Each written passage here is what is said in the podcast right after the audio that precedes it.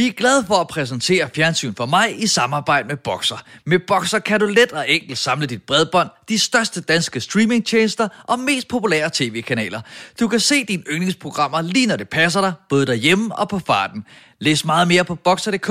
Tak for støtten, og lad os så komme i gang.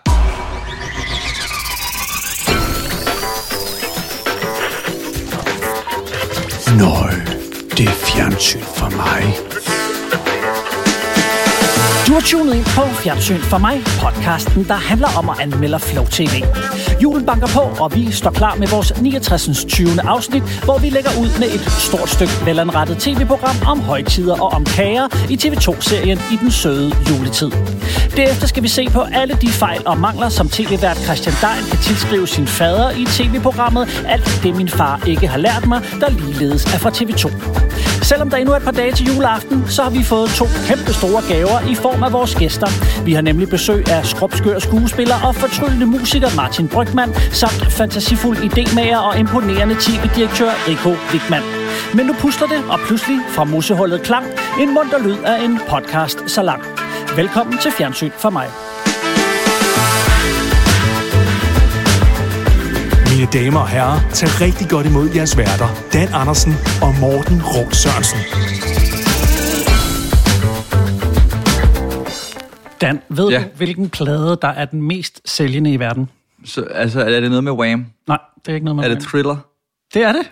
Ja, det havde jeg simpelthen ikke regnet med, at du vidste. Nå, men det er simpelthen... Tak øh, for øh, tilliden i øvrigt. Ja.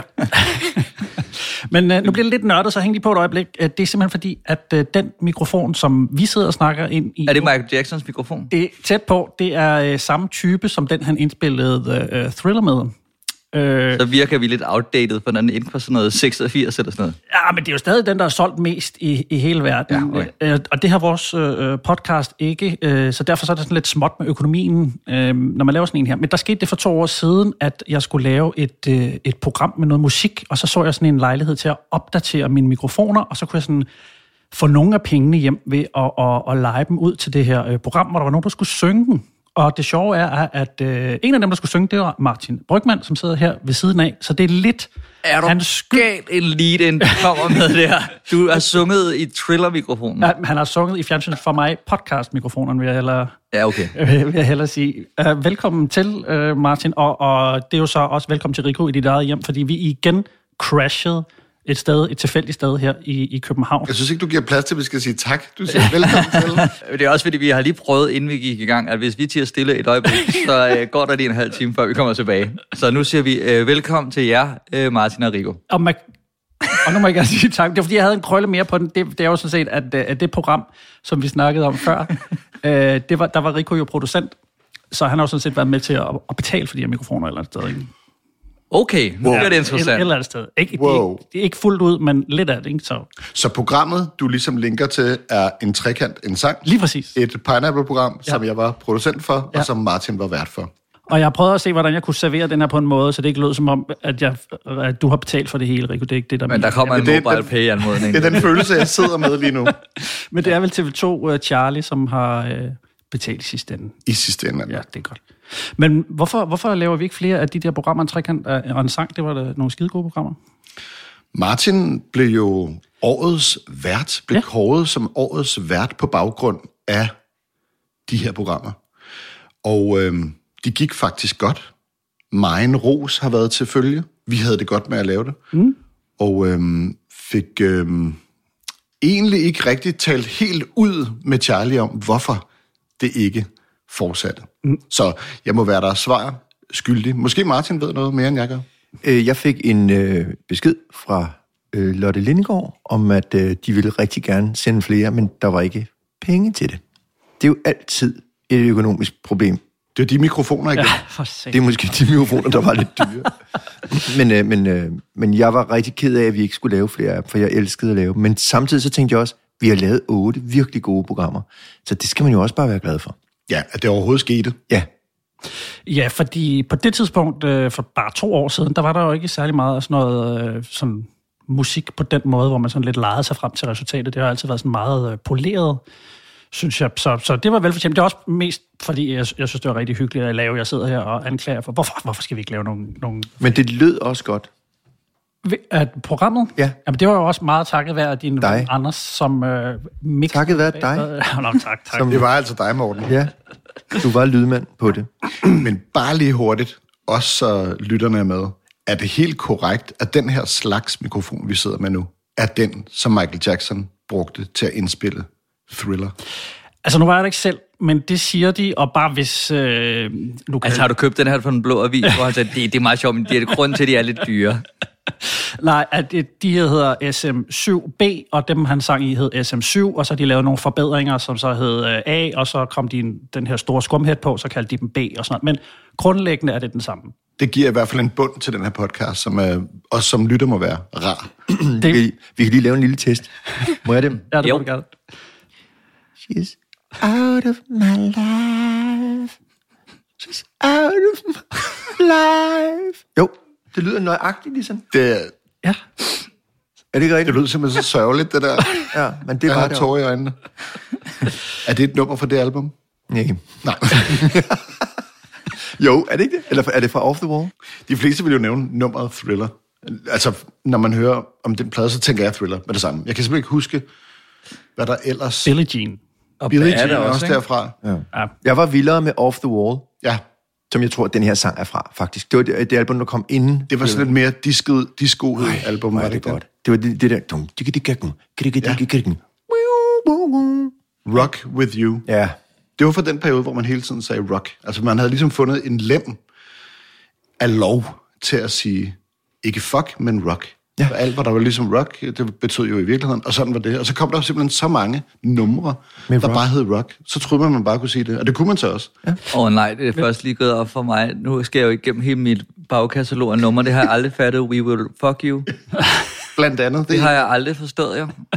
det er præcis. Kæmpe hat. Nå, men Nå. inden det udvikler sig til øh, Ja. musik fra 80'erne for mig, øh, så prøver jeg ligesom, at vi kan komme tilbage til øh, manus her, fordi Øh, jeg prøver nogle gange at researche en lille smule, og en af, tingene, jeg gjorde den her gang, det var at, at sms lidt med Rico. Der fik jeg en ny ting på sms. Jeg fik en talebesked. Øh, og så tænkte jeg, det er da sgu da smart ting, det der, men der er jo så det ved den, at den er jo forsvundet, når jeg har hørt den. Ja, det er det, der hedder en rigtig Dar Ja, Salim-løsning. okay. Og det er altså, at man hurtigt får sagt noget. Måske er det kontroversielt, men så er det væk lige bagefter. Men det var ikke kontroversielt, det var, det var faktisk noget, jeg kunne have brugt her, men øh, nu, så var det jo væk. Og det var en, en fin historie om, at øh, dig og Martin, I går jo utrolig langt tilbage i tiden. Det kan man, det kan ja. man sige. Så øh, jeg bliver næsten nødt til at bede dig om, måske om du lige kan opriste den igen så. Jeg tror faktisk, vi er de, de nyeste venner, der findes. Øh, vi begyndte først at se hinanden privat for en uge siden. Men, nej, nej, for et år siden. for et år siden, ja, det er rigtigt. For et år siden. Men vi kommer faktisk fra samme sted i Hvidovre. Øh, 2650 på den københavnske Vestegn. Og øh, der blev jeg passet, da jeg var et lille barn, af Kurt Brygman, som er Martins far. Men dengang kendte vi ikke hinanden, mig og Martin. Vi, er, vi lærte først hinanden at kende øh, på et tidspunkt faktisk, øh, da TV2 Radio bliver til noget, og du synger den officielle TV2 Radio-sang, det bliver du hyret til. En for alle, da, da. Undskyld, jeg besydler sangen. Ja, men min det er stemme. faktisk heller ikke mig, der sang den. Nej, nej. Ja, det, var, det var Hannah Schneider og øh, Vicky Singh. Ja, der lærer jeg dig at kende for ja. første gang. Ja. Men historien med mig og Martin er videre, og jeg blev passet af Kurt. Okay, så der var Det- ikke nogen gange, hvor Martin lige kom hjem, mens du blev passet og sagde, hvad er det for en... Kan du overhovedet huske mig fra dengang? Nej, overhovedet ikke. Øh, Hvor gammel er du? Jeg er 47. Jamen, jeg er 57, Ja, så det er jo Der derfor. er 10 års øh, mellemrum der. Jeg var long husker, gone, sikkert. Jeg husker øh, Kurt og Helga, din mor. Helga er gået bort nu, Kurt lever stadig. Ja. Øh, og de to husker jeg virkelig, virkelig godt. Plus den lille hund, som øh, hedder Vimmer, altså som hed Vimmer. Det, Ja. ville, det ville være vildt, hvis den stadig levede. Men... Ved du hvad, den lever videre i mit firma, som hedder Vimmer APS. Og den var jo faktisk også med i nogle af de første sketches, jeg også hørte om dig, radiosketches, Ja. øh, i det brune punktum, Ja. da Peter Fredin ringer Skyld med skyld på. du giver mig skyld, skyld med skyld på, eller hun giver mig skyld, skyld med skyld på. Der spiller Vimmer, den her hund, en, en ret væsentlig rolle. Egentlig bare en anekdote, der fortæller, at det er taget for det virkelige liv. Vi flyttede til Hvidovre, øh, Avedøre i Hvidovre i 1970. Der var jeg syv år gammel. Og det var, øh, det var parcelhuse, hed de. Det var meget nyt. at man kunne være med til at skræddersy sit eget hus, gå ind og, og påvirke arkitekten til, hvor rummene skulle være, rumfordeling og sådan. Øh, så så vi, vi øh, var der. Min, min far fik så job på fritidshjemmet i Evolden som fritidshjemsleder, og min mor Helga, hun fik sin egen stue. Hun blev ansat på det fritidshjem, som min far var leder for. Og der var Rico, en af min øh, fars yndlinge. Øh, han kom som en lille dreng og boede sammen med sin far, og, og min far elskede Rico. Fordi Ja. de havde sådan nogle hyggelige samtaler inde på kontoret. Og, Det var faktisk et kontor, jeg blev hævet ind på, fordi jeg havde gjort noget, jeg ikke typisk måtte. Okay. Så det var Kurt Brygman, der ligesom lærte mig om... Han satte mig på sin øh, grønne øh, briks, han havde øh, på kontoret. Øhm, og så først prøvede han ligesom at finde frem til, om det var mig, der havde puttet tape i hans øh, pibe. Det var det ikke. Det var, det var, det var dumme Henrik. Det gjorde han altid. Øhm, men, øh, og så kunne han så sige, kender du den om Peter og Ulven? Det, var- det var Kurt Brygman, der sagde det første gang. Kender du Peter og Ulven? Og altså, det må man lige slå op, hvis man ikke kender Peter og Ulven. Men det er jo simpelthen det her med, ja, man må ikke råbe ulv for mange gange Præcis. øh, som løgn, fordi hvis nu ulven kommer, så er der ingen, der tror på en. så er der pludselig ikke nogen, der tror på en. Og det Den var har jeg også sådan, hørt jeg var. mange gange, den historie. Præcis. Sådan var jeg. Og inde hos, på Helgas stue lærte jeg om højre og venstre, øh, fordi højre, det var den hold, man skulle have op, når, hvis man have op. Skulle tørre eller hvad? Jeg læste for nylig... Øh, Nå ja, hvis man skulle have kakao. Nej, men det var sådan en, en short story, ikke? Jeg læste den for et barn. Øh, bare sådan et random, jeg fandt. og øh, så slutter den med, ja, så lærte øh, Peter lidt om det, og øh, Lille Lam er død. altså, for alt var sådan meget korte sætninger. Og så ud ulven Lille Lam, som var hans ven. Og det var, det, og, og det var jo sådan, du ved, sådan fire sider, for det var sådan helt... Jeg vidste bare ikke, det var sådan noget, hvor der var et lam. Og Jeg kan ikke huske, der var et, nogen, der døde. Nej. Men jeg er glad for, at jeg lige spurgte om den historie, fordi inde i mit hoved, så var det blevet til, at, at, at du blev taget ind øh, af, næst, af Martin, hans familie, og Martin opdragede dig som sin, som sin... Så det er godt, at vi lige fik øh, opklaret, hvordan det rent faktisk øh, hang fat. Martin, hvis du måtte skrive én ting på dit visitkort, hvad skulle det så være? Udover dit navn. Hvis du var med i Masser af Monopol, Altså en skulle du så hedde? Altså en, en Nej, nej, ting, altså som som, ikke... som, øh, som profession. Nå, noget jeg gør, så vil jeg skrive komponist. Det er ligesom det, du er mest stolt af, eller identificerer sig. Det er det, jeg har det bedst med at lave. Mm. Det er det, der bringer mig mest glæde. Ja. Jeg kan ikke, undskyld mig lige sige noget. Den vender vi tilbage. Vi skal tilbage til den der. Men sidder man nu som lytter og tænker, hvad lærte Helga mig? Altså, Martins mor, det der med højre hånd skal op og sådan noget. Jeg Ja, ja den, hænger, den hænger i luften. Sidder man og tænker, at det var Helga, der lærte mig, at højre hånd skal op. Og så får du kakao. Det vil jeg bare ikke have, fordi Helga var så dejlig. Man skulle række hø- højre hånd op, hvis man skulle have kakao, og venstre op, hvis man skulle have Det, Kold det er stadig kold lidt. Ja, det er det. Okay. Okay. Godt, den er vild. Det hed kakao og kold skål. Præcis. Komponist. Kakao eller kold skål. Jamen, det, er- lige nu er jeg ude i en helt anden øh, boldgade stadigvæk. Prøv at lade være med det. Hvor at, ja, kakao, godt. Det er, Komponist, altså, det er Martins mor, vi snakker om. ja. Det er bare Dan. Øh, Ev, du lavede sjov. Var det pinligt, mand. Var det pinligt, var det pinligt, var det pinligt. Var det fucking flot, mand. komponist, siger du. Det er jo fordi, ja. det jeg vil øh, frem til er første gang, at du sådan kommer ind i min bevidsthed, der tror jeg måske, det er som øh, øh, Kirsten Hyttemeier i et tv-program, Nå, hvor ja. du er klædt ud, og, og ikke fordi jeg siger, at det er det vigtigste, men, men øh, det, det, der må du også have ret, gjort et ret stort impact. Øh, var det i Lexaklatten, I lavede ja. sådan noget? Det var lekserklatten, ja. Hvordan kom det i stand? Hvordan får man lov til bare at lave sådan et gakket program? Det var fordi, vi, øh, vi havde en, en lille gruppe, der hed Guds blinde øje. Og så hed vores forestillinger enten i sneen, eller øh, på den mystiske hede. Eller, vi, vi lavede sådan nogle juleforestillinger nede på, først nede på det gode skib Liva nede i, i Nyhavn. Senere på Kafcaféen, som var caféteatret i Skinnergades øh, filial. Sådan en café, hvor der kunne sidde 100 mennesker, og hvor vi lavede revyer der. Og der var øh, TV2 oppe og se os, og Annette Rømer, hun øh, synes, det skulle i fjernsynet. Så de smed en pose penge efter os, og bad Cosmofilm om at producere, øh, jeg tror det var seks programmer i starten. Øh, og så skulle vi finde på et navn. Og så ville vi så gerne have folk til at sige, læg så klatten. Og så synes vi, det var sjovt at kalde det Lex og klatten. Og der er aldrig nogen, der har opdaget, at det er en joke. Jo, oh, det har vi alle Ja, sammen. det, det tænker Har I det? Ja, hele Danmark der, har. der, altså, Nej, der gik, jo, når jeg holder foredrag, så beder jeg dem om at række hånden op, hvis de ved, at det er en joke. Nå. Det er der ingen, der ved. Og så griner de, når jeg fortæller det. så er de gået og sagt det. Nå, Så det virkede det er på virkelig. sin, på sin måde. Jeg, jeg tror heller ikke i, min det. spæde ungdom, der jeg lige havde luret den med det samme, men sådan senere hen, så tænkte jeg, nå, nå, haha, fordi øh, jeg synes meget, jeg har gjort jer lidt i, måske i, under bæltestedet med noget af jeres humor. Kan, kan man sige det uden at fornærme dig? Jo, men det er jo en del af krydderipakken, vil jeg sige. Men så får man en pose penge, og så gør man, hvad, hvad gør man så derfra?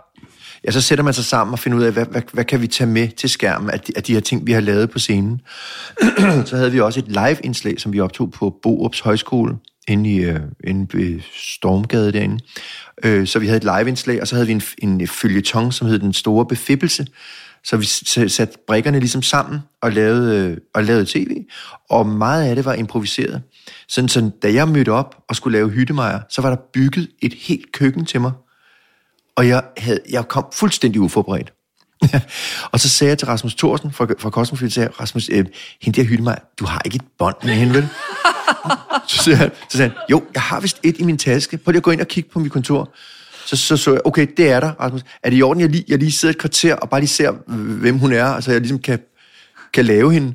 Jo, jo, så sad jeg et kvarter derinde, og alt, der er i den improvisation, som det er, det er taget fra det afsnit, som jeg så, som var på det VHS-bånd. Nu, jeg tror jo ikke på forberedelse mere så nu. Det er jo det. Lad være at læse til eksamen. Jamen, det havde været en kæmpe fordel at være forberedt. Og jeg var jo også, jeg blev så forberedt, ikke? Øh, men, men altså, Det der, det hører man jo aldrig om i dag. Mm-hmm. Altså, alt skal godkendes. Alle faser af manus og alting, før du får bare Ja. en lille bitte mønt. vi fik totalt frie hænder. Altså, Annette Rømer sagde til os, gør hvad I vil, jeg skal ikke blande mig. Hvor tit sker det? Men øh, jeg kan da huske, Dan, øh, det en, et, et, også i din tidlige karriere, at du fik en kæmpe pose penge af Solo, der sagde, bare lav et program. Ja, det er faktisk rigtigt. Den blev, øh, øh, altså, den blev solgt ind på altså, en sætning med, øh, Dan tager rundt og besøger nogle kendte og prøver at lave et hit. Ah, det var det mit kendte der, der lige... Det var det, der var kendte. Sker det tit, Rico, i tv-branchen, du bare får, her, tag en pose penge, lav et eller andet, Rico? Nej, øh, det sker virkelig ikke. Nej. Øhm, det sker dog ved at sige, øh, i forhold til et øh, program, et sketchprogram, som Pineapple kommer med her den 25. december, der hedder Wellington Special, som er øh, med de to herrer, Rasmus Wallbridge og Martin Johannes. Der har DR2 købt en vare, hvor de faktisk har stolet rigtig meget på de to drenge. Jeg stolede på de to drenge, det er nogle øh, relativt nye fyre inden for den her disciplin. Øh, men jeg stolede vildt meget på dem. Jeg har fulgt dem på Instagram, grinet af, hvad de har lagt op. Øh, og øh, vi får det faktisk solgt det her øh, show ind til DR2, uden at det faktisk er noget endnu. Og det har ikke været noget. Det var bare sådan, de her er sjove. Vi skal nok finde på et sketch show med dem. Og det stolede øh, Peter Gren øh, på DR2 meget på. Måske også en lille smule for meget, og jeg stolede måske også en lille smule for meget. Det siger jeg med stor kærlighed til de to drenge, for de ved godt, at postprocessen, den her efterproces med at få showet til at blive til noget, og blive sådan helt sjovt nok, den har været meget, meget hård. Så det er jo en balance, om man mener det, når man siger, nu skal I bare lave noget sjovt, og, vi stoler på jer. Så, så skal man jo også stole på folk. Hedder det ikke kontrolleret tillid? Jo, det må man sige, altså. Så det er det tætteste, jeg kan komme på, på noget, der minder om det, som Martin fortæller. Øh, og det er blevet klippet færdig nu, og det bliver skide hammerne sjovt. Så øh, det glæder jeg mig meget til, at folk skal se øhm, til den 25. december på DR2. Det glæder jeg mig også til, fordi jeg synes, det er sundt det her med, at alt næsten skal være et format, som man har set i Australien og England, og det er derfor, der er nogen, der tør, tør tage en chance med noget. Og så får man jo sjældent en ny øh, øh mandrilaftalen, eller lekserklatten, eller, eller de der ting, hvis, hvis alt ligesom, altså, hvad var det, var det Ford, der sagde, hvis man spørger folk, hvad de vil have, så vil de have en hest med en større motor. Nej, det var ikke det, han sagde. Men, men altså, så får man ikke øh, bilen eller nogen nye øh, øh, udviklinger. Men helt kedeligt, så- er det vel også et økonomisk spørgsmål. Om, fordi dengang, der var der altså flere penge til at lave tv. Så, så det kunne godt være, at de havde måske budgetteret med at slå en skæv en gang imellem. Og så, mm. så måtte de hellere gå linen ud og så sige, fyr den af, drenge. Vi stoler på jer. Eller piger.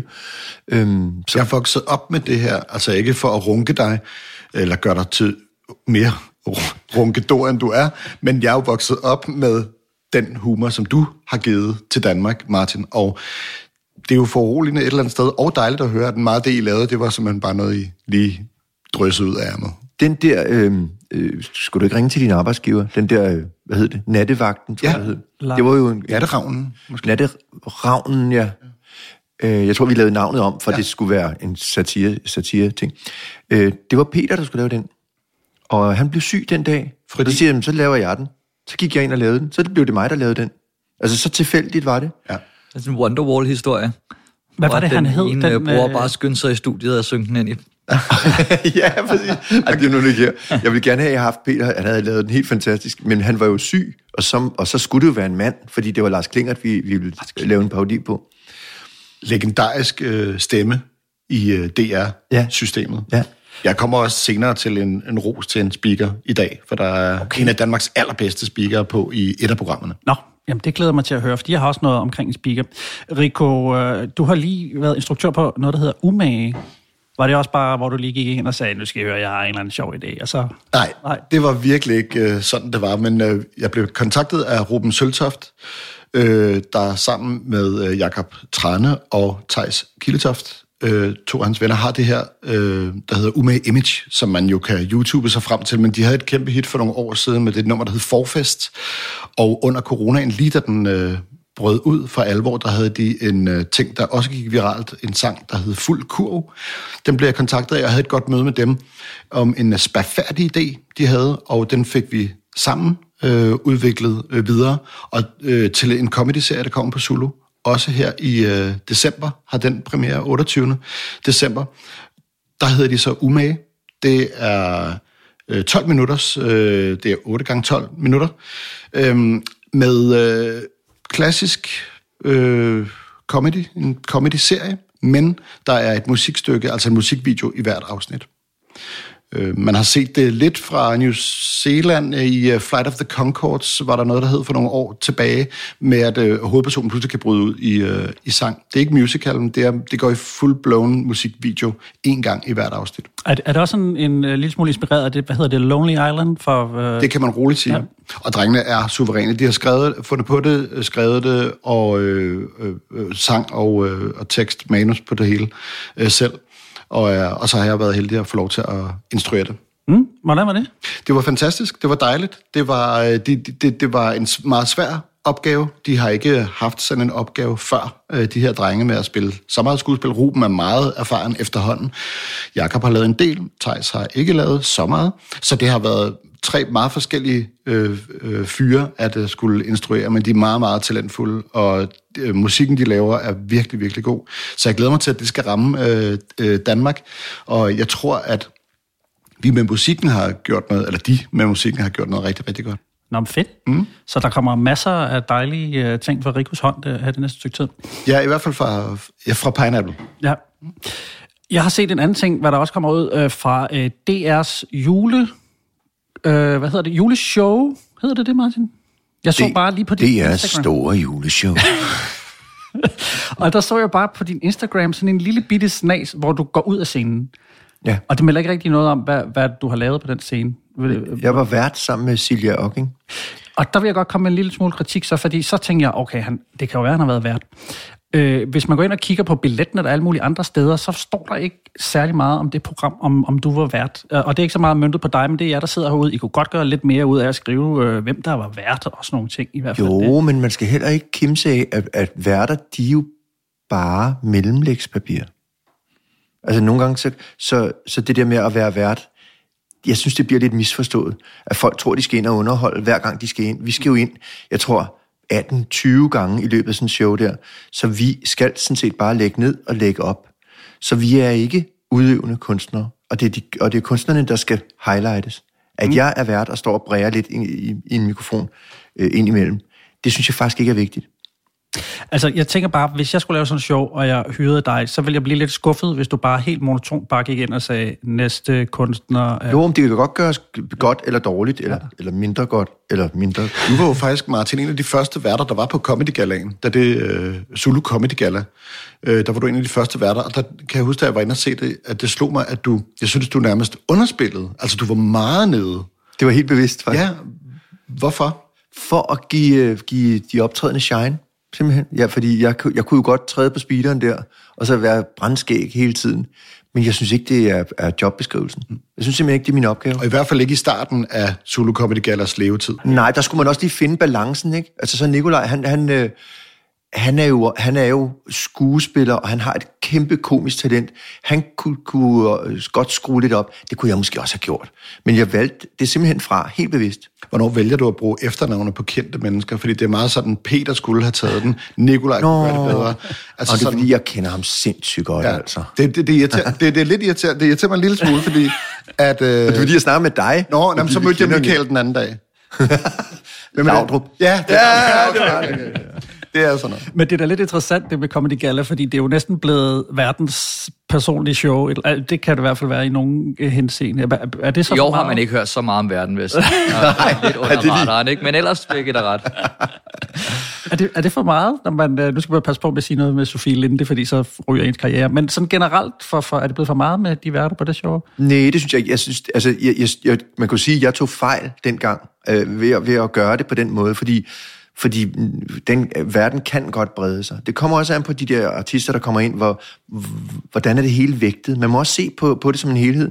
Øh, hvor meget skal de have? Det er, det er simpelthen en balancegang. Og jeg vil altid hellere træde lidt skridt tilbage, end at være et skridt for langt fremme. Det, det synes jeg var enormt pinligt jeg begyndte, jeg begyndte at lave det show, efter at du havde været vært, og det gav jo en, en, en uh, fornuftigt nulpunkt at starte fra. Altså, ja, ja. Øh, forstået virkelig positivt, fordi jeg synes, du var god som vært. Det var virkelig klædeligt, at der for en gang skyld blev givet så meget plads. Men når man så skulle have en ny vært på, i det her tilfælde Nikolaj, så kunne man jo så starte der, og så sige, hvor meget skal vi så skrue op egentlig? Ja, og så kom jeg jo også ind som sådan en, en, et sidekick til ja. Nikolaj. Ved lige kos. Ja. Men hvor meget for eksempel på det her øh, juleshow, hvor, hvor meget er du så med inden altså, showet skal optages og sådan redaktionelt? Og sådan? Jeg kan fortælle at jeg havde rigtig, rigtig travlt op til, så jeg var slet ikke med øh, i redaktionen. Så jeg gjorde bare, hvad jeg fik besked på, strengt taget. Og så farver jeg den jo med min måde at sige tingene på. Jeg skriver de replikker om, og jeg, øh, jeg gør dem til mine egne, med respekt for det, der skal øh, formidles. Så du så lige et kvarters af det sidste års program, inden du lavede en hyttemejr på det, eller? nej, nej, nej. nej jeg, jeg har aldrig set juleshow. Reportageprogrammet i den søde juletid følger fire forskellige konditors klargøring til jul. Serien er efterhånden blevet en juletradition hos TV2, der i flere år har sendt tre nye afsnit i løbet af december. Men er konceptet blot udtænkt af en kage desperat TV2-redaktør, eller er det et hyggeligt indblik i en traditionsrig verden? Det her, det er jo fjerde sæson, det står der i hvert fald inde på TV2 Play, og jeg forestiller mig i sin tid for en øh, 3-4 år siden, at det, de tv-stationer, de sender jo tit en bestillingsliste ud til produktionsselskaber på programmer, som de ønsker sig, og jeg forestiller mig, der har stået, øh, vi kunne godt tænke os øh, noget med jul, gerne lidt small characters, let fordøjeligt, vi kan rigtig godt, altså rigtig godt lide den store bagdyst. Og så, øh, så havde DR på et tidspunkt noget, der hed La Glace. Øh, måske kan det inspirere jer lidt. December måned er endelig landet, og rundt om i de små hjem begynder juleroen så småt at sænke sig. Men hos nogle af landets dygtigste kageeksperter er julen ikke kun lige med hygge. Det er jo vores øh, absolut højsæson. Her og skal jeg komme ned i julen, der er gang ind. I de travle baglokaler bliver der bagt, smagt og pyntet, så julen igen i år kan blive noget helt særligt. Det er da perfekt. Og selvom der er styr på både teknikker og håndelag, så kan julen spænde ben for selv de allerbedste. Ej, det er lort. Det er allerede lort. Skal lige uh, nej, hvad skete der? Vi mener, den første sne falder, og når julen endnu en gang viser sig fra sine sødeste sider. Ej, hvor den god. Det er nærmest et magisk øjeblik. Fuldstændig fantastisk. Jeg føler næsten, jeg har hørt uh, introen til sådan en Disneys juleshow. Den får fuld... Er du sindssygt? Man tænker nu, jeg lige om lidt kommer Chip og Chap ud uh, af en honningkage, og så kører bussen. Det var Thomas Luffe, som jeg talte om øh, tidligere, altså speakeren. En meget rar mand, som speaker virkelig fantastisk. Mm. Og så synes jeg måske, lige i starten, nu kan man spole tilbage på sin podcast, men jeg synes, i stedet for, jeg synes, han siger juleroen. Jeg kan lige prøve at høre det. December måned er endelig landet, og rundt om i de små hjem begynder juleroen så småt. juleroen? Det er ansigtet, altså, er på, ja. når julen kommer. Det er, bare, det er jo ikke alle, der har råd til flæskesteg, ligesom dig, Rikke. Det må man jo nøjes. Men, øh, men det er flot arbejde af, Men- Thomas, og han har den rigtige julestemme på. Det må man, han lyder jo nærmest som julemandens øh, lærling. Eller, du ved, han, den, er, den er ikke helt julemands øh, øh, rungende, men sådan lige, du ved, lillebror måske. Eller bagedyste speakeren. Men Rico, kan du ikke fortælle mig, hvorfor de snakker sådan? Hvor, prøv at snakke sådan. Og rundt omkring i hele Danmark er juleroen i gang med at lægge sig. Du er så god til det. Men det er altid, det er altid sådan der. Og de går altid ja. lidt opad og nedad og hen. Åh oh, ja. Er det ikke rigtigt? Der, der er noget t- tonalt røv irriterende. Jamen, jeg, det var ligesom øh, den der, øh, øh, hvad er det, øh, Dubon? Øh, Dubunet. Øh, hvordan er det, der, der var... Sådan en øvelse. Jamen, det er sådan en, man lærte, øh, jeg, da jeg gik på journalisthøjskolen, der var sådan, når man skulle speake, så er der sådan en, hvor man går op øh, øh, og lige hen og ned, så man ligesom kan veksle sit toneleje med at gå op, og så gå lige hen, og så gå ned. Men det her, det er jo et kæmpe emne. Altså, det er en podcast værdig, og det er det, Martin ved nærmest allermest om. Opdagede jeg under førnævnte en trekant, en sang, hvor Martin skal lægge nogle speaks. Og hvor jeg tænkte, jamen, jeg har speaket meget, så jeg ved meget om det. Jeg tager lige med, så kan jeg lige små instruere. Altså, det, altså Martin, det er alt, altså, du ved virkelig meget om det emne. Nå, jeg, jeg tror bare, du har nørdet det på en eller anden måde, altså i forhold til, at du har lyttet til mange, der gør det. Fordi, Jo, men jeg har også lavet meget tegnefilm. Det kan jo også godt være det. Ja. Altså, jeg er vant til at lave sådan nogle... Og jeg er vant til at tage den igen. Okay, der var det dårligt, så laver vi den lige igen. Altså, det er sådan meget sådan arbejdsagtig bi, jeg er omkring det. Ja. Også meget ærekær omkring, at det, det skal ikke lyde falsk. Og der er meget med, med tonehøjder. Og det er blevet og tidlig ikke- morgen i Køge. Altså Køge. sådan noget. Ja, i Køge. Ja. Fordi man skal videre. Ja, altså... Eller... Nej, det bliver... Uh, Ja. undskyld, ja. lytter. Nå, ja. det gør jeg da, men så, så lad os da øh, snakke øh, lidt videre om speaken, fordi, øh, og lad os få det af vejen med det samme. Jeg ved ikke om... Jeg vil lige om, sige, så havde jeg nok gjort mig mere uvær med, med mine speaks i dag, hvis jeg vidste, det skulle men være sådan det er i øvrigt. Martin, øh, som kommer til at lave dem fremover. Det har jeg ikke lige fået sagt. Har vi Øh, råd til det? Nå, fuck. Øhm, eller rock. Hvad hedder det? Jeg ved ikke om det her... Øh, Callback. hey, nu kan du ikke klippe så meget i den her podcast. Jeg ved ikke om det her, øh, det minder jer om et andet program. Jonas og Andreas vil skabe et juleblikfang til vinduerne, som skal få gæsterne på La Glace til at spærre øjnene op. Et gammeldags lokomotiv, skabt udelukkende af chokolade. Er det, altså, er det et andet program, der kører for tiden, hvor Ja, de så har... den store bagdyst, tænker du på? Ja, hvor der Er det også den samme speaker? Jamen, det, det er det ikke, men det lyder så øh, meget som den. Altså, det, det, det er nærmest... Man kunne godt forestille sig, at der var nogen, der havde tænkt, kan vi, kan vi prøve at ramme den?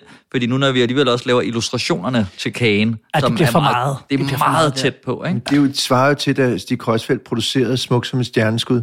Han- Han fik jo kun spørgsmål, om han ville producere Grand Prix-sangen derfra. Altså, der var aldrig nogen andre, der ringede, end folk, der ville have produceret en Grand Prix-sang. Så hvis den store bagdys bliver sådan et hit, så er det klart, så skal alle speaks lyde sådan, fordi så bliver det også et stort hit. Kæmpe fejl fra, fra tv-selskabernes side, ikke at tænke videre. Det synes jeg faktisk, det er. Det er rigtig sundt. Altså, når der kommer en stor succes, så kommer der en masse ting, der minder om det. Og Præcis. sådan er det jo. Også inden for musik, kan man sige. Altså, ja. uden uh, Justin Biebers uh, Despacito, så havde der ikke været... Og så hele den anden række mm. af musiknummer, der har mindet om det lige siden. Ja. Men, men en ting er jo at blive sat i bås, og så få at vide, øh, øh, øh, vil du ikke prøve at lave det samme igen? Det gjorde du skide godt sidst, og så det er, det er jo ærgerligt, at der kommer en hen til os, og så siger, kan du ikke prøve at lave noget øh, ligesom en anden en, ligesom ja. De gør øh, på, på, øh, ude på nordisk film eller sådan noget. Kan I ikke prøve det, Pineapple og sådan noget? Så er det sådan, "Men vi laver noget andet. Vi altså, har jo lavet det, det ligger ja. der. Så skal det også videre. Ja. Ja, men, men altså, så må man sige, vi kan noget andet, og lad os, lad os prøve det her. Der lige når vi når til den der illustration, hvor han speaker på den der måde, og det er med kage og sådan noget, der tænker jeg, ej, det, det mener I simpelthen ikke. Har I, kunne I ikke finde på noget, der bare var lidt mere originalt? Altså, man mangler kvinde, kvindestemme, eksempelvis. Ja, Bare og et- bare, er der en, der kommer ind og siger, klar, parat, sæt i gang. Så, eller bare en lille... ja, ja. Bare, du, Men altså, men, alting skal jo bedømmes ud fra... Nu er vi ikke nået til bedømmelsen endnu, men det skal jo bedømmes ud fra, hvilken kategori vi befinder Ja. os i. Og vi befinder os i julehygge-kategori. Og der vil jeg sige, der er der skruet helt op på, at det er faktisk helt op på 11, selvom at den kun går til 10. Altså, jeg synes virkelig... Og er det noget med julemanden, at det skal være en mand, der speaker? Fordi det kunne jo godt, de kunne godt have valgt en kvinde, der speak det ja. her. Men det er måske, fordi det skal minde om bagedysten. Fordi det er så meget med kager. Jo, måske, måske er det det, og måske er det... Jeg ved det simpelthen ikke, men man burde gøre noget ved det. Og må det overhovedet hedde julemand nu? Men øh, Rico, Dan kom med sådan en, en lille øh, fantasi om, hvordan det her program er blevet født. Du så har jo siddet ved den side af bordet mange gange, så lyder det som øh, et godt bud?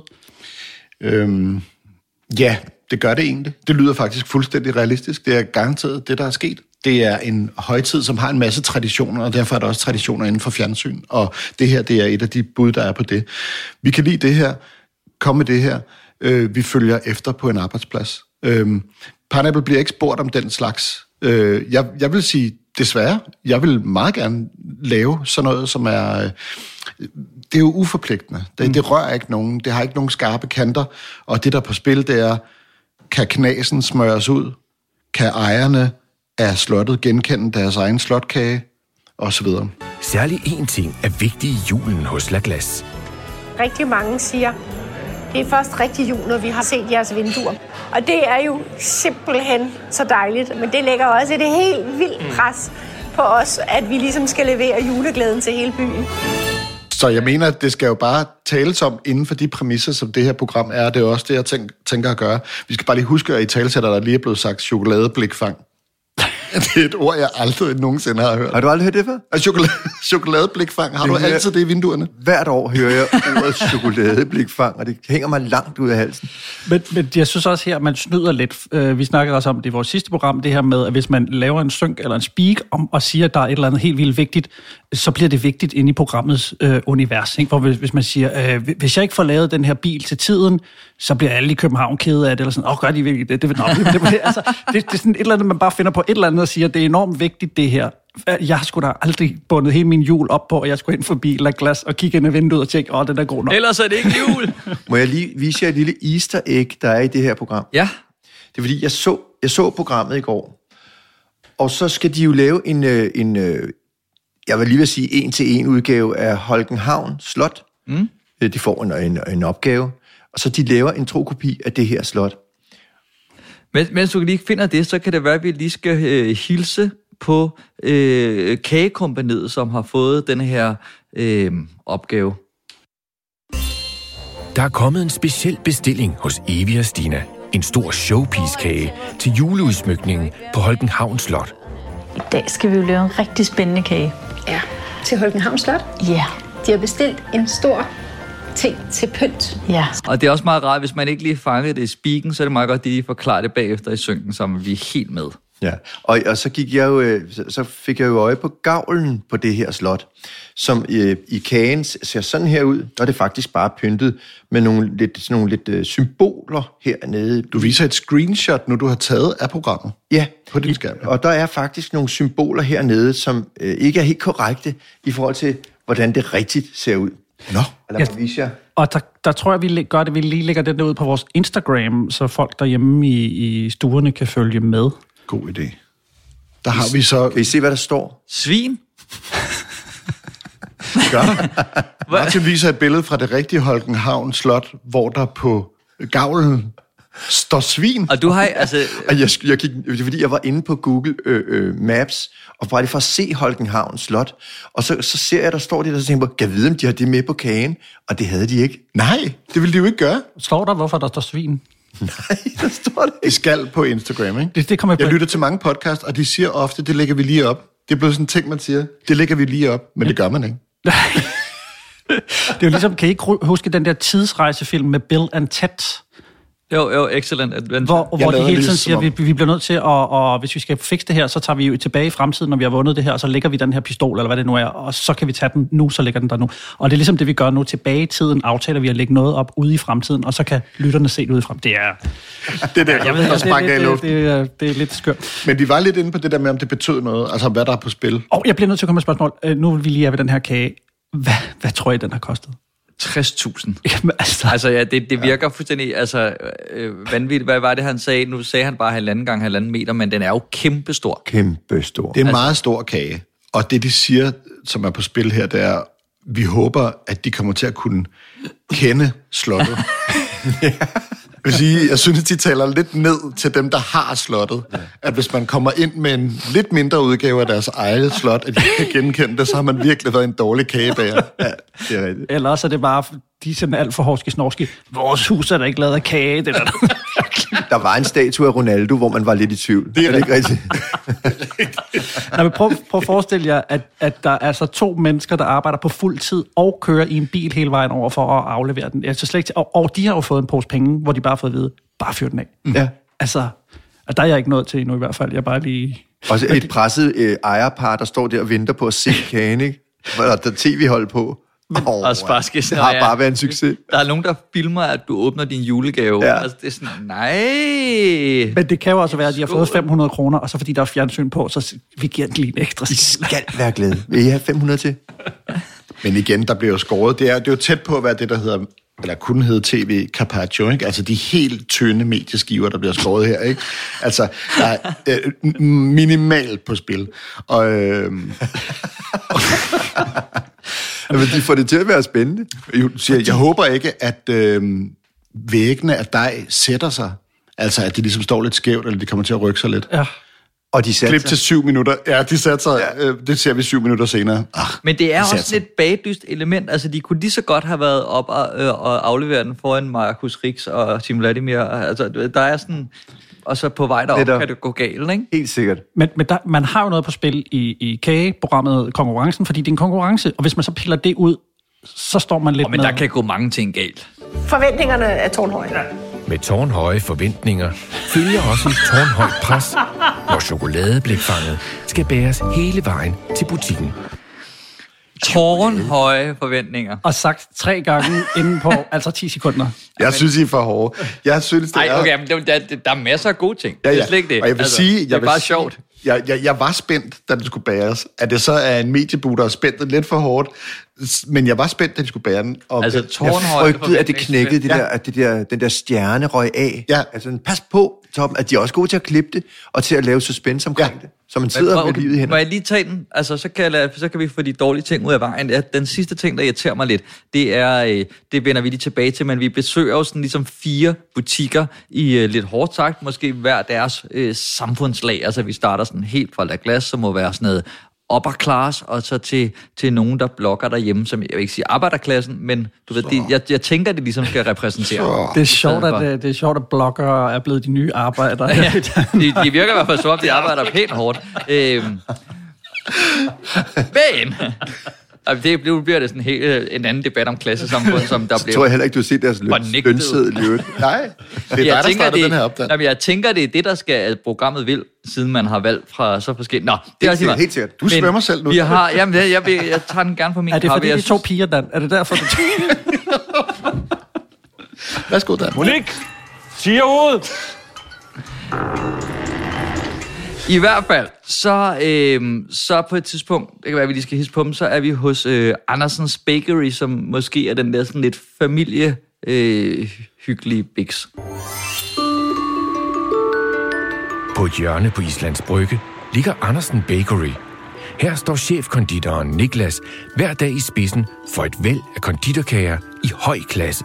Ideen lidt med Andersen Bakery her i Danmark, øh, det er, at vi går meget op i, at håndværket er i hævd, og, øh, og at kvaliteten i forhold til råvarer, smag og, og det visuelle, at det ligesom er. Og det er måske også lidt det japanske touch, ikke? Så det må gerne være lidt stringent, men samtidig også øh, sådan en moderne øh, tidslomme. Og det deres, øh, skal vi sige, mission er, er jo, at de skal finde på den nye øh, julekage, øh, som, fra, som fra fremtiden skal bages hver jul hos Andersen Bakery. Her spørger jeg så jer, tror I, at det er ham, vi lige har hørt, som har Andersen Bakery, øh, han har fundet på det her, eller tror I, at, at det er en tilrettelægger, der har fundet på, at de skulle en tur i Tivoli? I år har Niklas sat sig for at skabe en helt ny julekage til forretningen.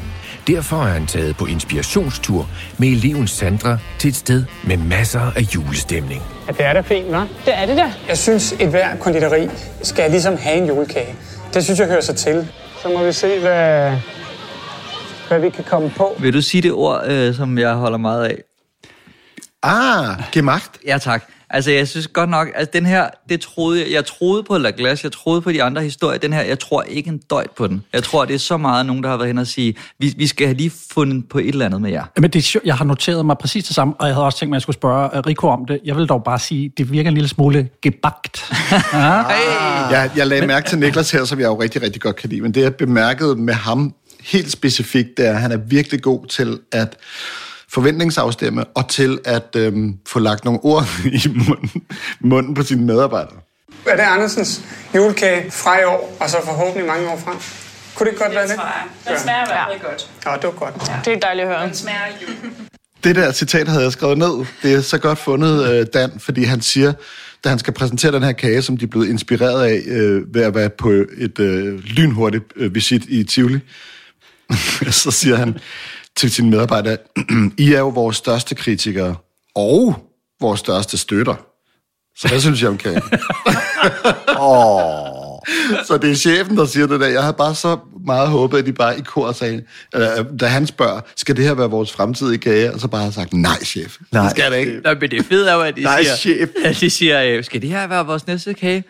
Mm, altså, den smager i hvert fald godt. Altså, der er ikke sådan et tydeligt, ja, det skal den godt ja, nok. Eller ja, i år. Ja.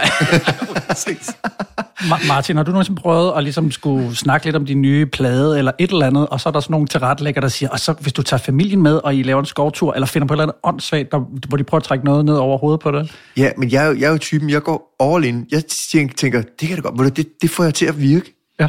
Og så gør jeg det, fordi jeg kan da godt, jeg er, er alt for god til at sætte mig over på den anden side af bordet og sige, det forstår jeg godt, de vil have. Det er en god idé, så det gør jeg.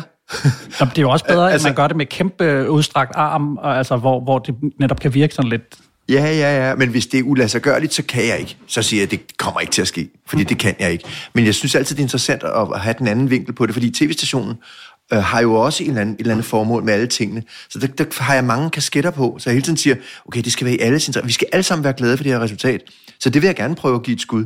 Hvis det ikke lykkes, så siger jeg, at det går ikke. Og så er de også interesseret i, at, at det ikke bliver for gemagt.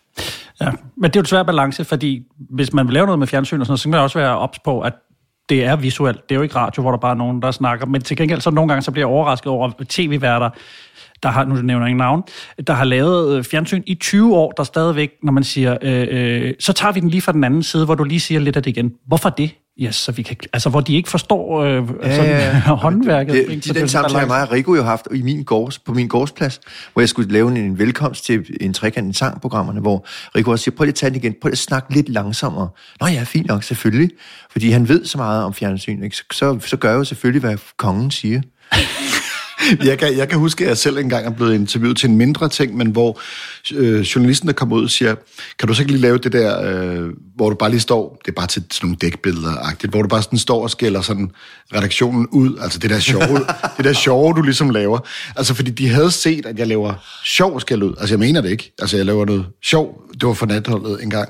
Så går jeg faktisk med på den og bider på, og bliver så gissel i mit eget indslag, fordi så så står jeg og skælder ud, men da jeg ser det færdige klippet, så ser det ud, som om jeg står og skælder dem ud. Ja, øh, og, så jeg var røget med på den, den der, når jeg kom over på den anden side, så var jeg for uvandt, og så baskede jeg bare i vandet. Ej, nu er jeg på skærmen. Gud, hvor dejligt. Ja, selvfølgelig gør jeg da det. Folk kan ikke afkode, at det var for sjovt. Nej, så jeg ligner en kæmpe idiot, og verdens dårligste chef.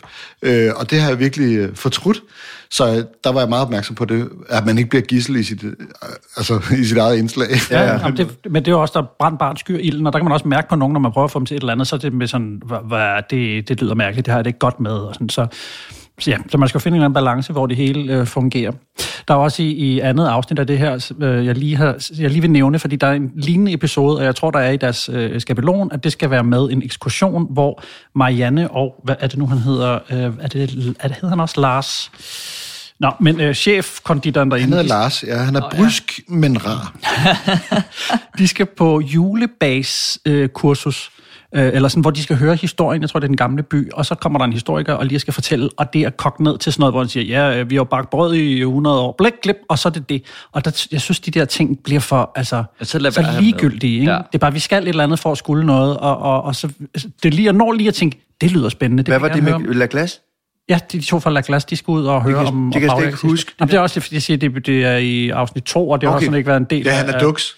Han ser frem i tiden. Ja, men det, det var, jeg skulle bare lige du, få lidt... Hvad skal man gøre, når man har lavet sine lektier? Kan man... Må man gerne se flere? Jeg bemærkede en ting, som de skal... Må vi godt gå i seng klokken halv 10?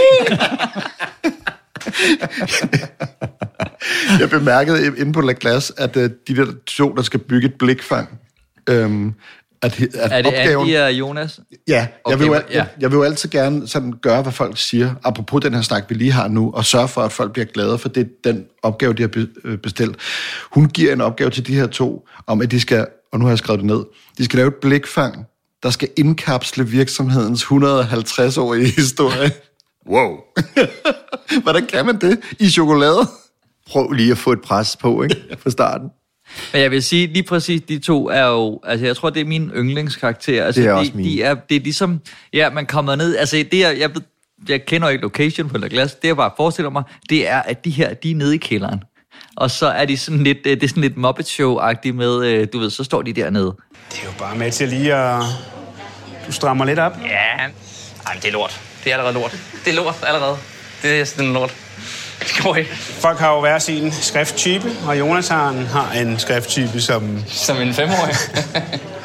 Så er jeg færdig med det skiltet der.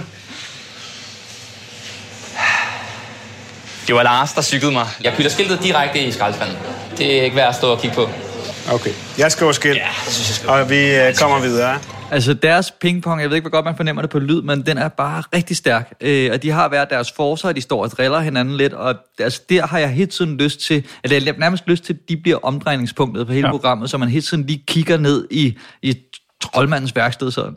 Jeg kan oplyse dig om, at de er på tredje sal, fordi det bliver en meget vigtig ting senere, da de skal bære kage, kagen oh, ja, ned fra tredje sal. Så kælderen, den kan du glemme. Ej, men det er de inde i mit hoved. Men det, vi er jo, øh, det kan være, at vi lige skal have præsenteret øh, de fire steder. Nu har vi hørt Andersens Bakery, og så har vi selvfølgelig sådan, hvad skal man sige, hovedattraktionen. I det indre København ligger det hæderkronede konditori La Glace. Indehaver Marianne har drevet det traditionsbundne konditori i mere end 30 år. 2020 har jo været et år, vi virkelig har set frem til. Den 8. oktober 2020 var så den helt særlige dag, for der blev vi 150. Det, det synes jeg er en virkelig stærk fortælling. Jeg er ikke engang sikker på, at jeg synes, de bruger det nok faktisk. At det ligesom er altså 150 års jubilæum, det er det, de kommer til at opleve af store jubilæer. Det er det, måske det, den vigtigste juledekoration overhovedet, ikke? Jo.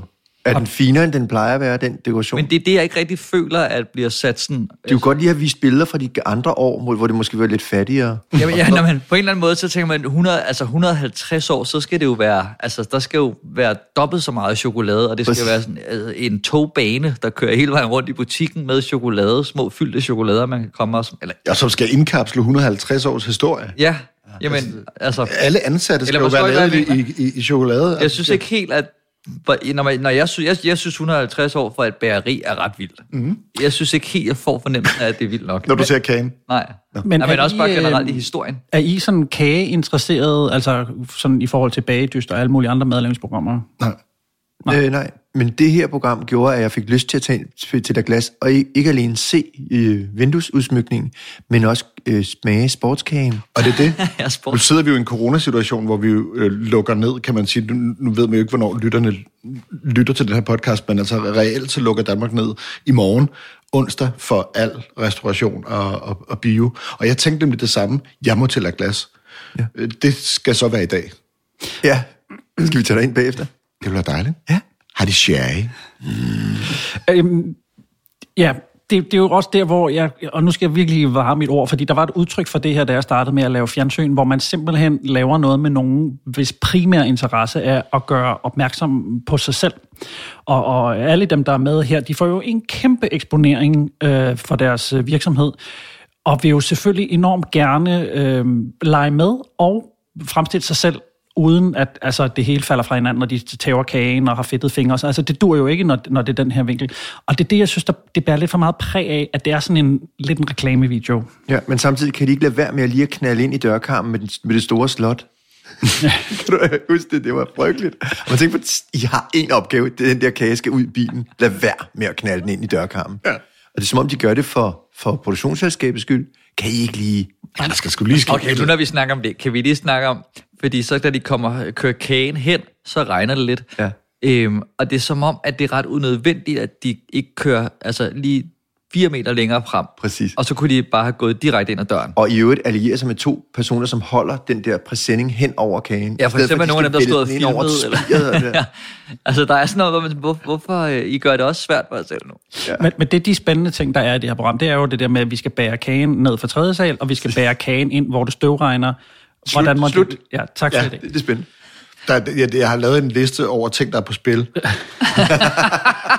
Den har du allerede sagt. Og jeg, ja, men jeg nåede ikke helt igennem. Nå, Men det, er, øh, altså, kan, kan knasen smøres ud? Nå, kan ja. ejerne af slottet genkende deres slotskage? Kan de bære kagen ned fra øverste etage? begynder det at regne, og så til sidst passer toget til sportskagetunnelen. Det er de, den ting, havde jeg glemt. Ja, de, de, de ting er der på spil. Og hvad er en sportskage? Kunne måske godt have været Tunnel. fordi jeg er ikke helt sikker. Men der er, der, er- der er sådan nogle, øh, altså, krinoline-dame og, og grantræs tableau og jubilæumskagedåse. Der er nogle ord, man jeg aldrig har hørt før med i det her program.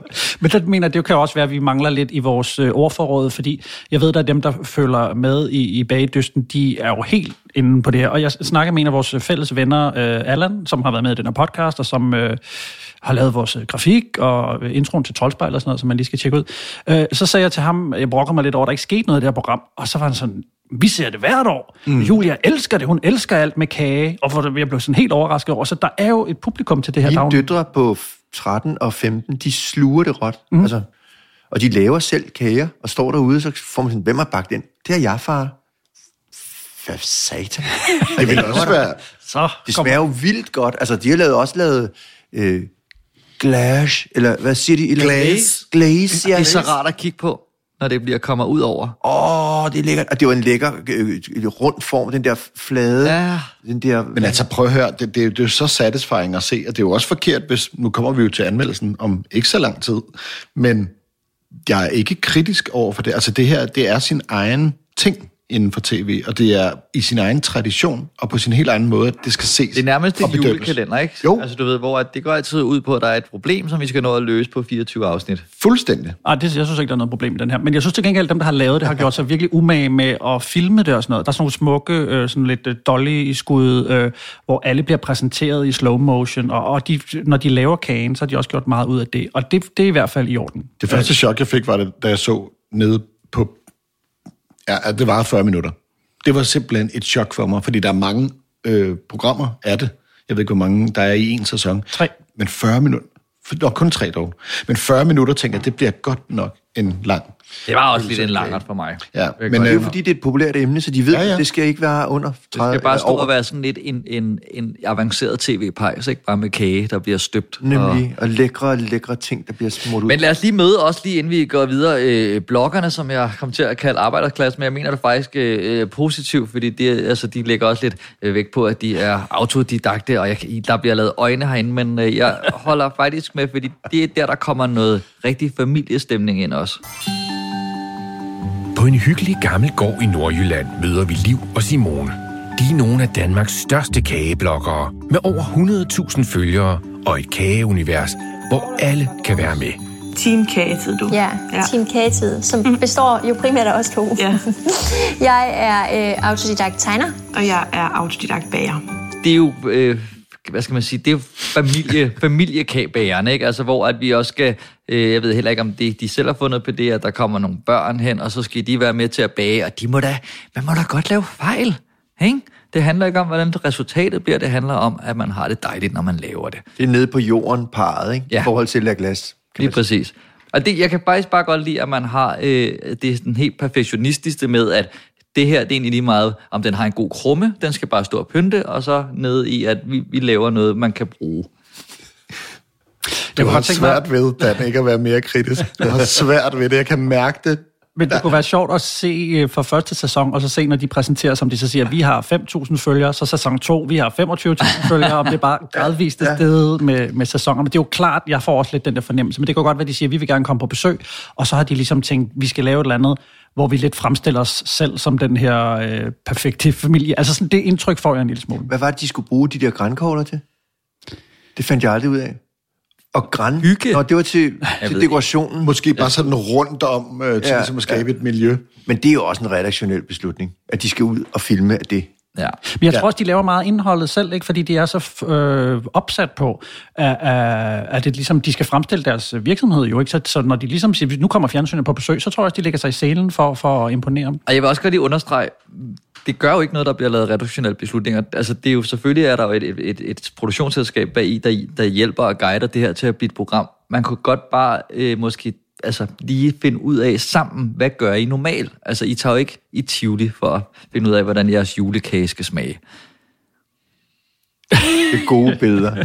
Jamen altså, hvor man sådan, fordi det blev, det, det, det blev så akavet sådan et, jeg tænker øh, noget med honning Ja, ved du hvad? Jeg, i Tivoli. Ja, det er rigtigt. Men jeg tror, at de tænker, hvor meget kan vi booste julen i det her program? Ikke? Ja. Tivoli, det er noget af det mest julede. Der skal vi ind og filme, fordi det, så, så får den lige notch op på jul. Men måske, altså måske er det også, måske kan man godt være mere ærlig. Måske kan vi sige, at redaktionen har bedt mig om at skride i Tivoli. Eller altså, nej, ikke så Ja. hårdt, men du ved, nogle gange kunne man måske godt... Niklas har allerede fået ideen til kagen, men vi tager ham til Tivoli for at trække den armen om på Niklas og tager ham i Tivoli. der er i hvert fald et eller andet, hvor man tænker, åh, I behøver... Lige nu føler jeg bare, I lyver. Det, er Det her, det her, det er et program, jeg gerne vil lave, faktisk. Altså det her, Jeg tror, folk er ligeglade. det tror jeg ja. faktisk, du har ret i. Altså, og- jeg har altid drømt om at lave et program, hvor man lige havde 10 sekunders indløber og udløb på de der, så man lige når at høre sig ret igen. Nu skal I se glade ud, altså. I vil jo gerne være med i næste sæson, ikke? Kom nu, øh, så får vi Ja. lige høre de der. der kommer altid en ny tandpasta på markedet, eller en ny shampoo, der er endnu bedre. Det der, på et eller andet tidspunkt, så har vi opfundet den optimale shampoo og den optimale tandpasta, tænker jeg. Øh, sådan har jeg det også med den her slags programmer. Det, det kan ikke nå videre. Vi skal ikke tænke det videre. Det skal ikke gøres anderledes. Vi har nået den optimale form af det her program. Det er også derfor, det ikke Så hvis, bliver du skulle, anderledes. så hvis du skulle lave det her program, så vil ville jeg lave lave det det sådan. nøjagtigt sådan her. Ja, så bliver det sådan her. Men så lad mig også det, altså jeg synes I, hvis nu man havde taget, nu er det de Tivoli-turen, jeg hænger mig i, det kan lige så godt være Grand samling, hvis man havde taget det ud, bare blevet på, altså i bageriet, og man havde set dem sådan, du ved, stå og lege med noget, altså øh, nogle forskellige opskrifter og sådan noget, havde det gjort programmet dårligere? Øh, jeg tror, det er godt at komme lidt væk fra det og tilbage igen, fordi så meget er der måske heller ikke at, at, at, at gå på hugst i til programmet. Så spændende er det heller ikke at se en stå og, ej, jeg skal lidt forkert der. Man skal ud og have luft. Det ved du også som producer. Du, du bliver nødt til at have nogle nye, friske billeder. Ligesom hvis du skal lave en musikvideo, den tager 3,5 minutter. Du kan ikke bare have et setup, fordi folk bliver trætte i øjnene, og så klikker de videre til Danmarks Radio. Anekdotealarm. I min Nej, det var, det var lort Øh, jeg, jeg rejser lidt med øh, ord, ud over ordet gemagt, så øh, har jeg et udtryk, der hedder guldnøglen. Det er et udtryk, der dækker over, at hvis du vil have noget til at ske, så må du få det til at ske. En gang var jeg tilrettelægger. Min chef på daværende tidspunkt, Thomas Glud, sagde til mig, da vi kommer til det hotel, hvor en masse kærlighedspar skal bo. Der siger han, du skal lige gå ned i øh, receptionen og, finde, øh, og få guldnøglen, som dur til alle værelserne. Så siger jeg, hvorfor? Jamen, øh, altså, hvorfor skal vi snakke om det her? Gør det nu bare. Så havde jeg guldnøglen, det fik jeg lov til. Ideen med det, det var, at når klokken var, det var et scoreprogram, hvor nogle par var ude, og der, man måtte formode, at der skete noget hemmeligt på nogle af værelserne. Det benyttede vi den nøgle til klokken 5 om morgenen, åbnede vi et af værelserne, og der var der så hot action på et af værelserne, hvor en af deltagerne havde scoret en fra, det var faktisk i Paris, det foregik det her, så han scorede en lokal parisisk kvinde. Øh, det så vi.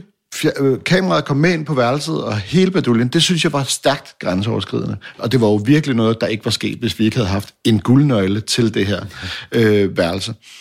Det kan man debattere herfra og til evighed, om det er rigtigt at gøre, om det er forkert, men det var det, det, som folk huskede fra det program, det var, at vi gik ind og gjorde det der stærkt grænseoverskridende med guldnøglen, og så skete der noget. For resten, det ville have været et død sygt program med nogle folk, der bare sad. Det er blevet tidlig morgen i Paris' gader. De sidder nu og kigger hinanden i øjnene. Så ville det være sådan. Det blev det ikke. Det blev et rigtig dejligt bolleprogram. Robert bestiller en café au lait og en croissant. Men jeg kan, jeg, Jeg kan synes, huske... huske, Rico, når Så du det er- speaker ja. det, så, så lyder det lidt bolleprogram alligevel, selvom jeg har haft billederne. Eller, det, det bliver sådan lidt, øh, Jeg mener med det her, at hvis man skal træffe nogle ting, også med det her program, det kan godt være, at der er brug for en guldnøgle. En, et eller andet ting, man gør.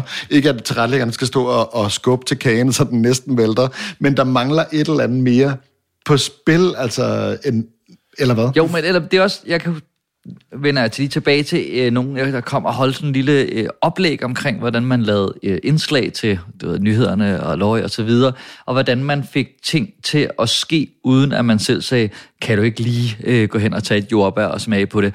Øh, jeg irriterer mig ikke, det kan huske, hvad han hedder, for det var ret dygtig, men i hvert fald, han viser sådan en historie, står på øh, øh, sådan et, øh, et lastbil fyldt med korn, og så øh, fortæller han så, du ved, at øh, de, så stod de medvirkende, der skal interviews, lige sådan og ventede på, at han var klar, og så øh, lod, lod han som om, at han øh, lige skulle fikse noget med kameraet, men han i virkeligheden var i gang med at filme, og så af sig selv, så tager den ene lige sådan en håndfuld korn op, og viser det, og øh, så begynder de at snakke om, altså alskens ting med korn og sådan noget, hvor man tænker, det, det, er sådan, det er virkeligheden, men den kunne også have været fingeret med, han havde sagt, kan I lige tage det der korn op, og så sige, øh, hvad, altså, og så havde man ikke sådan, tror jeg ikke, jeg havde købt den. Mm. Ja, ja. Og, og det er lidt den, hvor man tænker, nogle gange kan man godt øh, måske fordi at pengene er presset, tiden er presset, være lidt for meget, øh, okay, men vi har lavet et manus, det skal vi helst følge, go.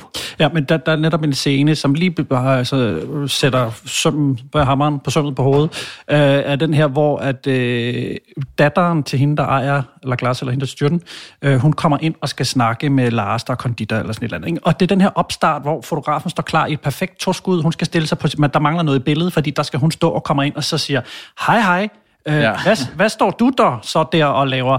Og det er jo det, almindelige mennesker er, er enormt dårlige til, fordi så det, når vi kommer i gang, så kører det jo, så glemmer de kameraet, ikke? men det er altid der, hvor man bare kan mærke Det er noget af det svært som skuespiller at gå ind og finde dit mærke, og gøre det naturligt, fordi du må ikke se det. Du skal fornemme det. Dit perfekte syn skal i, i spil her. Det kan almindelige mennesker ikke, der ikke er vant til det. Mm. Jeg, jeg har stadig svært ved det i en alder af 57 år, at finde mit mærke på en naturlig måde. Ja, men det fornemmer man også bare tit i de der programmer, det er de her ind- og udgange. Man også siger også, når nu har de snakket om det, de skal, og så, så stopper man, og så siger man, kan I ikke lige lave en afrunding? Og det bliver også altid, nå, det var der også, så skal vi der videre, og så rejser de sig, og så klipper man. Og pointen er egentlig også, havde man behøvet den intro og den outro, kunne man ikke bare have startet på, når de var i gang? Ja, det er jo sådan en klip. Der er der selvfølgelig ikke bare 40 minutter. Rico, vil du ikke? Det giver, det giver mig lidt krødder til den scene, dog for jeg giver ret, men det giver mig lidt krødder til scenen, at hun øh, lyder så meget som øh, Andrea fra Kaj Andrea. Det er jo et, det er et kæmpe pres, når chefkreditoren står der og kigger på en, skulle lave noget som en sportskage. Det bliver meget værre. Det bliver meget værre. det tror jeg gerne på dig. Godt. jeg er faktisk stolt af mit resultat. Jeg synes, jeg klarede det hvad, okay. det er jeg også. Så har man lavet en sportskage med Lars Juhl. Simpelthen. Ja. Oh. Nå, vi skal jo have øh, kastet nogle øh, julekugler efter det her program. Ja, det var en dårlig analogi. Det kunne også være julestjerner, men- Ja, nu gik jeg... Nå, jeg skal jeg- mistede den alt, da der kom det her Andrea-klip. Hvad er det ud fra, at vi skal give stjerner? Ja, øh, vi, vi prøver ligesom at give det en, en votering, bare for at øh, vores program, eller vores podcast har en berettigelse. Og, øh, okay. og vi giver... Øh, Det kunne godt have været gjort smartere. Ja, det kunne det godt. Øh, kan vi tage den igen? Gå ud af døren og kom ind igen. Hej Dan. Hej Morten. Hvad øh, skal vi nu? Så er det blevet tid til stjernerne. Åh, oh, hvordan er det nu, vi gør? Det, det er fra 1 til 6. Til og med 6. Og jeg kan starte. Tak. Øh, altså, jeg synes, det er et super flot og indbydende program. Det må jeg sige. Øh, jeg kan virkelig godt bare sidde og nyde det, men øh, jeg når hurtigt hen til det her med, at de 40 minutter kommer til at, at virke sådan lidt lange i spyttet. Jeg har sagt det før, øh, men det er fordi, der er simpelthen ikke rigtig nogen konflikter. Der er ikke, nogen, altså, der er ikke noget på spil. Der er de her små ting, som Rico har været så sød at, at liste op. Dem vil jeg ikke sige igen. Men det er ikke nok. Altså, det er et program, hvor der er nogen, der viser deres butikker frem. Øhm, og jeg må også så sige, jeg er jo ikke den store bagekage-fan, det skal jeg lige have med i mente, men jeg synes, det er virkelig, virkelig godt løst, og der er en hyggelig stemning, og, og netop som Dan, du også nævnte, det er også min yndlingsscene, hvor de to øh, fyre der står op på tredje og, og mundhugges lidt og sådan noget. Det er højdepunktet for mig. Men øh, jeg vil godt lige snitte op på tre øh, julestjerner her, for, fordi det er jul, og, og fordi jeg synes, håndværket, bagværket er i orden. Jeg synes, at det er jul, det er hygge, det er tradition, det er godt håndværk. Det er, der er øh, tendenser til tv carpaccio øh, med gemagthed i øh, ascendanten. Det er på sine præmisser, i sin genre, på sin måde, et helt i orden program, der får fire ud af seks stjerner af mig. Sådan. Jeg synes, programmet skulle have varet 30 minutter. Og så skulle man have taget en eller to øh, ud, og så skulle man have gået mere i dybden med La Glas og måske Andersen. Øhm, f- og, og, så, og så bare kæle lidt mere for den. Have lidt bedre tid måske til at få de rigtige scener frem, og igen fulgt de to mennesker op på tredje sal, som virkelig havde øh, x-faktor rent øh, fortællemæssigt. Og de havde et rigtig dejligt øh, øh, parløb, hvor den ene tydeligvis var mere erfaren end den anden. Den, den anden var, den unge var lidt mere vild, øh, kreativ. Det bliver også i, i talsat af hans chef, kvinden der. Øh, så det havde været meget bedre for mig at have, have to steder at veksle imellem hele tiden i et 30-minutters program. Så øh, hvor mange stjerner giver jeg? Så, så giver jeg så giver jeg fire gode stjerner også. Okay. Okay, altså ja, jeg skal prøve at undgå at gentage, hvad I allerede har sagt, men jeg synes faktisk også, det er rigtig godt løst med, at det kunne også godt bare have været tre øh, kedelige butikker, man havde øh, besøgt og været sådan, hvad laver I så? Jeg synes faktisk, at de er, har formået at smøre en masse glasur henover, så det egentlig øh, glider meget godt ned. Øh, det er øh, rigtig konstrueret, det er, men, men alligevel så tror jeg lidt på det, og julen driver ud af skærmen. Øh, og jeg synes, det er rigtig, rigtig flot. Jeg, ikke, jeg vil godt fire øh, små, små stjerner, vil jeg godt snige mig op på. Det kan være svært at komme udenom Christian Dein. Han har i nyere tid overtaget flagskibe som Hammerslag, Nybyggerne og Hvem vil være millionær, men nu er han på banen med et mere personligt indslag. Han dykker slet og ret ned i sin egen historie og hjemstavn, når Christian og TV2 kigger nærmere på alt det, min far ikke har lært mig.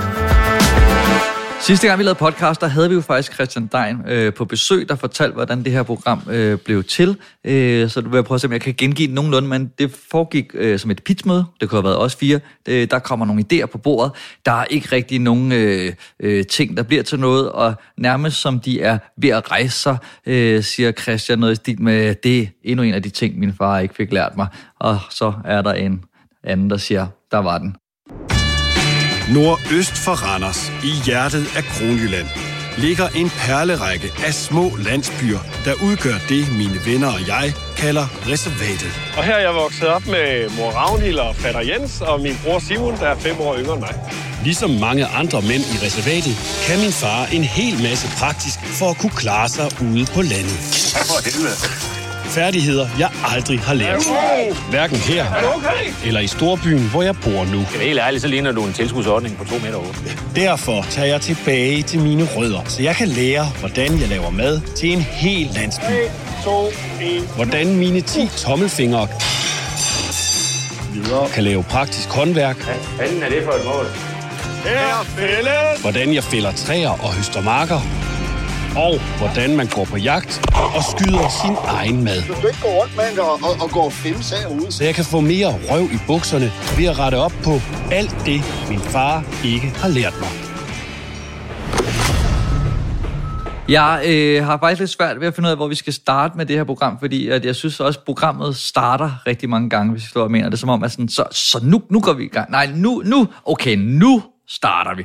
Øh, men lad os starte så med øh, den øh, stemme, vi hørte, som øh, jo kommer fra Christian Dein, som er er vært og speaker og også øh, medvirkende, og han har faktisk rigtig mange hatte på i det her program. Og jeg synes øh, generelt, Christian er øh, en skidegod vært. Han har det der øh, naturlige afslappethed øh, og det godt selskab, og man har lyst til bare at se ham snakke med folk, og han er sådan, i min optik, sådan det tætteste, vi kommer på en, på en mandlig Lene Beyer. kan I følge mig lidt i det? Nej, okay. Nej, det ved øh, men det som, øh, i, når, vi så har, når det så er sagt, så irriterer det mig øh, virkelig meget ved det her program, at han ikke får lov at være vært. Altså, hvorfor skal han ikke snakke øh, til seerne? Hvorfor skal han snakke til en, til en tilrettelægger?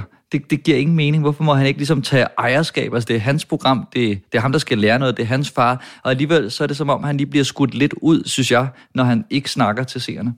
Du vil gerne have ham til at tale lidt mere i kassen. Han, ja, jeg vil bare godt sige, at jeg er taget ud til det her, og det her vil jeg, og det her er min historie, i stedet for, at, jeg, at han fortæller det til. Øh, grunden til, at jeg er taget herud, øh, det er... Det kan Nå, du måske, det er ikke noget, der, jeg, jeg, jeg faldt faktisk ikke over det. Altså, jeg lagde mærke til, at han var i en ny rolle, hvor han jo er fanget mellem nogle forskellige medienegle, ikke? fordi mm. han er jo søn, og han er vært, og han er udulig, og han er duelig. Han er sådan mange forskellige ting, som måske kan gøre det en lille smule svært at navigere i, men øh, jeg, Må jeg spørge om noget? har ikke noget dårligt fornemmelse af det. Øh, hvis nu han havde kigget i kassen og sagt, øh, mit navn er, og jeg, vil det så gøre noget? Er det derfor, de har valgt det øh, greb? For, fordi så kunne ham der fortælleren ikke øh, guide folk. Fordi så var der to fortællere, hvis du forstår. Ja, de har i hvert fald valgt en, altså en stol, i stedet for at sætte sig mellem to. Altså, at de har lagt den i voiceoveren. Ja. Altså, den rolle ligger i Og gør det, at han ikke også kan tage ejerskab selv? Det, det, der vil Dan nok føle, at det startede igen, igen, igen programmet. Først okay. er der en voiceover, og så siger han det samme øh, ja. igen. Men i starten, da han taler øh, skal vi jo også sige til lytteren, øh, der er først en speak, og så står han faktisk og taler til ja, lad os lige prøve at høre, kameraet. Der er, ja, der er jo næsten øh, øh, øh, speak og synk øh, væg til væg i det her program, og det, man kan lige prøve at høre, jeg ved ikke, om man kan høre, hvordan det glider over til hinanden, hvor han først lige har speaket noget, og så bagefter fortæller han nogenlunde det samme. Nå, han speaker selv? Han speaker selv, Nå, og ja. det er derfor, det bliver sådan lidt rodet for mig. Råbys stolthed ligger i byens hjerte, og jeg, der er født her, vil for evigt have minderne om gadekæret i mit. Altså, det er jo noget helt særligt for mig at komme tilbage til, til gadekæret her i Råby. hvor jeg har cyklet rundt om så mange gange med aviser, og jeg spiller fodbold lige, hvor jeg står her. Og Og det, der gør det fjollet ved mig, for mig, det er, øh, nu siger han lige det her, og siger, at det her betyder rigtig meget for mig. Og så er det nødvendigt, at der er en tilrettelægger, der siger, hvordan har du det med gadekæret? Og, og så skal han sige, øh, måden, jeg har det sådan her med gadekæder. Og det er, sådan, altså, det er lidt fjollet, synes jeg bare. Men, men jeg tror måske også, at de jo øh, egentlig har jo først lagt sig fast på de der speaks bagefter, og så er de taget ud og optaget det som et almindeligt reportageprogram, og så er der en tilrettelægger, og der er ham der, der ligesom skal... Han er jo også, altså man kan sige, det er jo, det, det er jo sådan lidt et reality-greb, at man ligesom sætter ham ind i den her virkelighed, hvor han skal lære de her ting af hans far, fordi det vil han, det, han vil jo ikke gå over og gøre det der uden kameraholdet. Men forestil jer Gindberg på kanten snakke til en tilrettelægger. Det er ikke skræmmende for mig. øh, Dan, øh, jeg tror, det er dit øh, martyrium, skulle jeg til at sige. Jeg tror, det er dit øh, krydstogt. Øh, Jamen, jeg kan godt mærke, at det er nu. mig selv, øh, der bare Krydstogt. gerne vil have. Jeg føler bare, at, det, at folk, altså, han vil have mere at det ville være mere hans eget, hvis ikke at der var en, der havde guidet ham med Ja, spørgsmål. men kan vi lige tage den, så lige kan. Vi kom til at sige krydstogt. Nå, korstog. Ja. Korstog, Yes. det er dit krydstogt. du må ikke klippe det ud. Nej, det gør jeg ikke. Det skal blive. Jeg klipper det ind mange gange. Det er dit krydstogt, Dan. Vi har ikke noget problemer med det. Han, fremgår, han fremstår fuldstændig plet. Perfekt. Okay, jamen, jeg, jeg ville have ønsket mig, at, det, at han egentlig bare var vært på det. Okay, jeg, det er nok fordi det der ord vært, altså vært i sin egen historie og sin egen barndom, det lyder mærkeligt for mig, men, men hvis det bare havde været mere personligt, og jeg synes, det bliver distanceret, når han speaker det. Jeg synes, de der speaks bliver unaturlige, og øh, vi Det skulle haft... have været ham der, der sang sådan vil, men det, det er jo bare, han er i den her historie, han er i sin hjemstavn og sådan noget, og så klip til Speakbox, hvor han slet ikke er personligt insta- øh, investeret i det, ja. hvor han bare er på krydstogt. Måske er det bare Så- valget. Man skal nok bare tage valget. Altså, er der, er der speaker du det, eller er du vært, eller sådan, hvor, hvad er det? Er det reportageprogram? Men det havde bare givet mere øh, sådan følelsesmæssigt, hvis, hvis han havde været i det, mens han havde sagt de her ting. Ja. Ja. Men er det ikke rigtigt, Rico, at graden af speak øh, følger, altså hvis, problem, hvis programmet har lidt problemer, så speaker altså, man. desto mere speak, fordi jo. det skal forklares og ind med skære. Jo, jeg siger ikke, at det er tilfældet i, i det her øh, program, men det er typisk noget, man bruger som en, en redning, kan man sige, hvis tilrettelæggelsen ikke har været øh, god nok, hvis der har været problemer i programmet. I der er- historiefortællingen, I historiefortællingen, og der kan man sige, mit, mit, mit yndlingseksempel på det er faktisk det program, der hedder Kaos i Skagen, som skulle have heddet Amok i Skagen, men der var ikke belæg nok, da de kom ud til, at det, at det gik amok. Men de kunne godt sige, at der var en lille smule kaos, ja. fordi nogle gange... Udfordringer i Skagen. Udfordringer, præcis. Og det var faktisk lidt, og det tror jeg faktisk, det, der taler jeg ikke dårligt om det selskab, der, der lavede det. De, de, de oplevede ikke nok ude på stedet. Så der blev der speaket. Og den, den speakede jeg nemlig, så jeg oplevede, at jeg havde fik fire sider speak hver gang til at redde øh, øh, programmerne. Okay. Og det var ikke mig, der reddede det. Altså, det var, det var der brug for, for Ja. tilrettelæggerne, at de skulle skrive en masse speaks.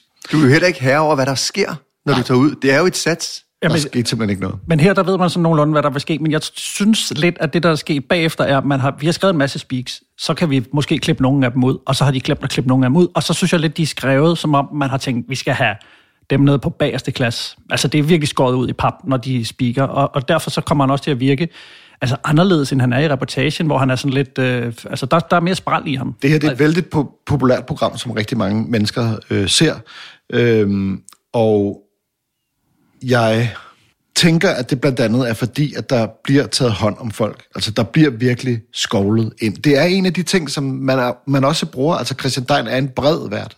Han er, øh, han er likable. Han er alle de her ting. Og så forklarer man virkelig ting til døde. Jeg er ked af at sige det, men det er noget af det, der gør, at folk ikke føler sig overset, eller du ved, som seere. Altså, man skal virkelig tage sig meget af folk nu til dags. Jeg synes også for meget, mm. men, men det her det er et eksempel på, at ting bliver forklaret lige akkurat det meste. Og som om man er lidt bange for stillhed. Altså hver gang Ja. der bare er et halvt sekund, hvor at de lige kunne have siddet og kigget ud over havnen eller et eller andet. Der er ikke lige nogen havn der, men nede, jeg mener ud over søen. Så går der en speak i gang, og det er sådan meget skrevet speak. Altså ja. det er meget sådan et ord, man ikke bruger i tale i hvert fald. Og, og det bedste sådan, øh, modeksempel, jeg lige kan komme i tanke om lige nu, øh, fordi jeg lige kommer til at sige Lene Beyer, øh, det er det der øh, med, øh, hvor Lene Beyer bygger deres hus i, øh, derude ved Dragør som også er sådan en reportage, hvor man følger dem, øh, hende og hendes mand, men der er ikke ligesom sådan en speak på den måde. Altså, der går de bare og fortæller, og det, og det er sådan, hvor jeg, jeg kan skide godt lide Christian Dein, så jeg vil egentlig godt bare have haft ham, og ikke sådan lidt,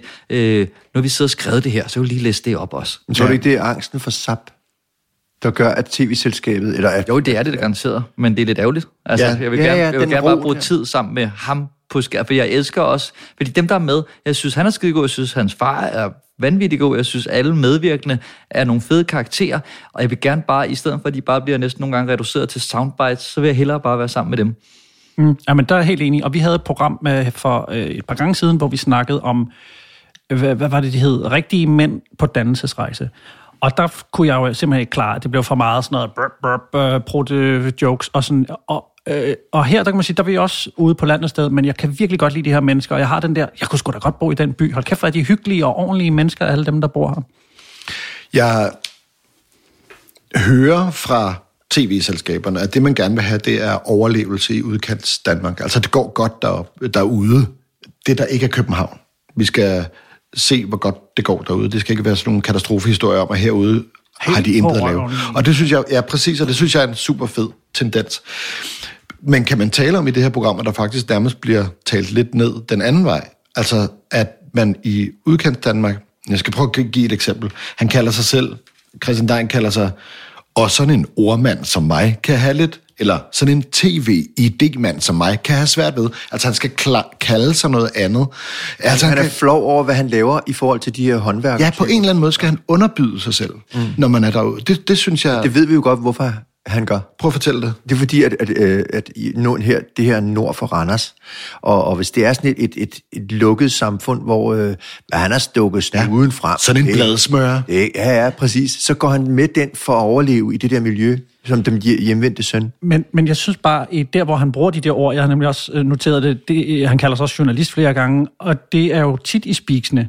Og, og på en eller anden måde, så føler jeg lidt, at han prøver at hæve sig over for seerne også, fordi han er jo i en, i en situation, hvor han, der er rigtig mange ting, han ikke kan. Øh, og, og så derfor, så synes jeg lidt, han underspiller lidt, og, og det er lidt ligesom, hvis han sådan siger, han kan ikke finde ud af at mure, men, men så siger, og sådan en øh, rig rockstjerne fra byen, der har en Audi som mig. Altså, det er lidt det, jeg føler, han siger. Kan du følge mig i det, Rik? Ja, fuldstændig. Det er exakt min pointe. Okay, nå, fordi jeg tænkte lidt, at han snakker sig selv ned i forhold til landsbyboeren. Jeg synes, han sådan ligesom snakker sig lidt op i forhold til seerne.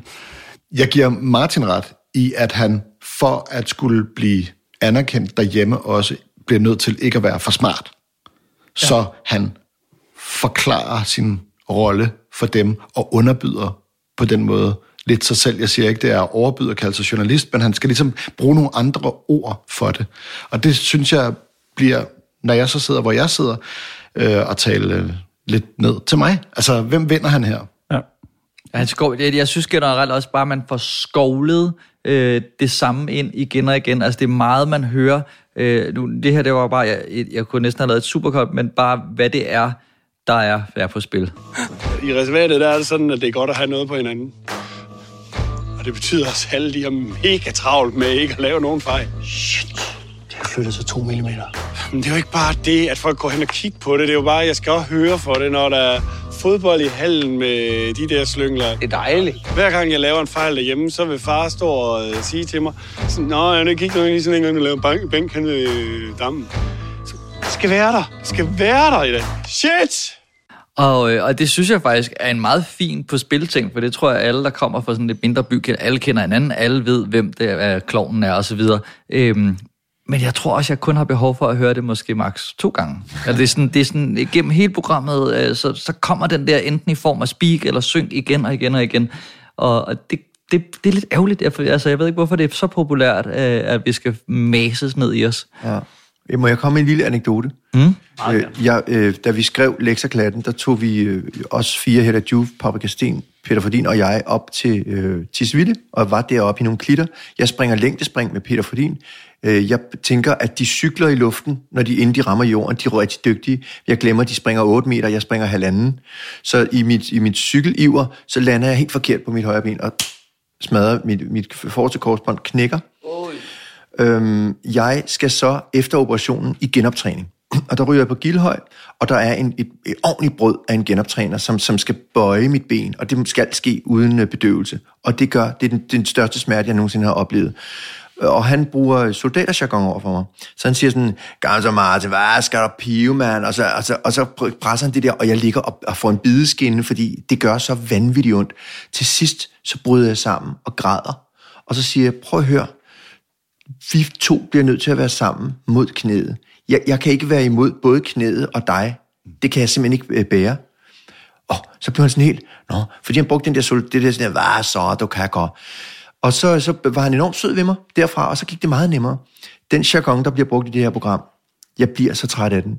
Fordi det er hele tiden sådan noget med, at man skal ikke tro og noget, og hvad, det kan der ikke. Altså, i stedet for, at de er ærlige og siger, prøv lige at gøre sådan her, lad mig lige hjælpe dig lidt. Jeg får herop til, at den jargon. Interessant. Jeg har fuldstændig lyst til at høre mere Ja, af, det, ja. af det, du siger, fordi var jeg har haft lidt svært godt. ved at, at, at i talesætte det på en eller anden måde. Der er noget, jeg ved, der er rigtigt ved den måde, det foregår på derude. Vi ser det på tv nu her, og jeg ved, det foregår derude, men jeg føler, at der er nogen i det her univers, der taler ned til nogen. Der er et eller andet, der gør det utrygt for mig. Det er løgn. Ja. Lidt. Altså, det og så det. det der konstante drilleri. Ja. Altså, men hvad nu, hvis det, det er sådan der, Martin? Så Men må det de jo er det gerne jo. filme det. Det er jo sådan der. Men jeg tror, det bliver forstærket af, at der står et tv-hold, og øh, nu kommer han, og de vil også godt lige give deres besøg med, hvordan de er som håndværkere og personer. Og han skal ikke tro, han kan det.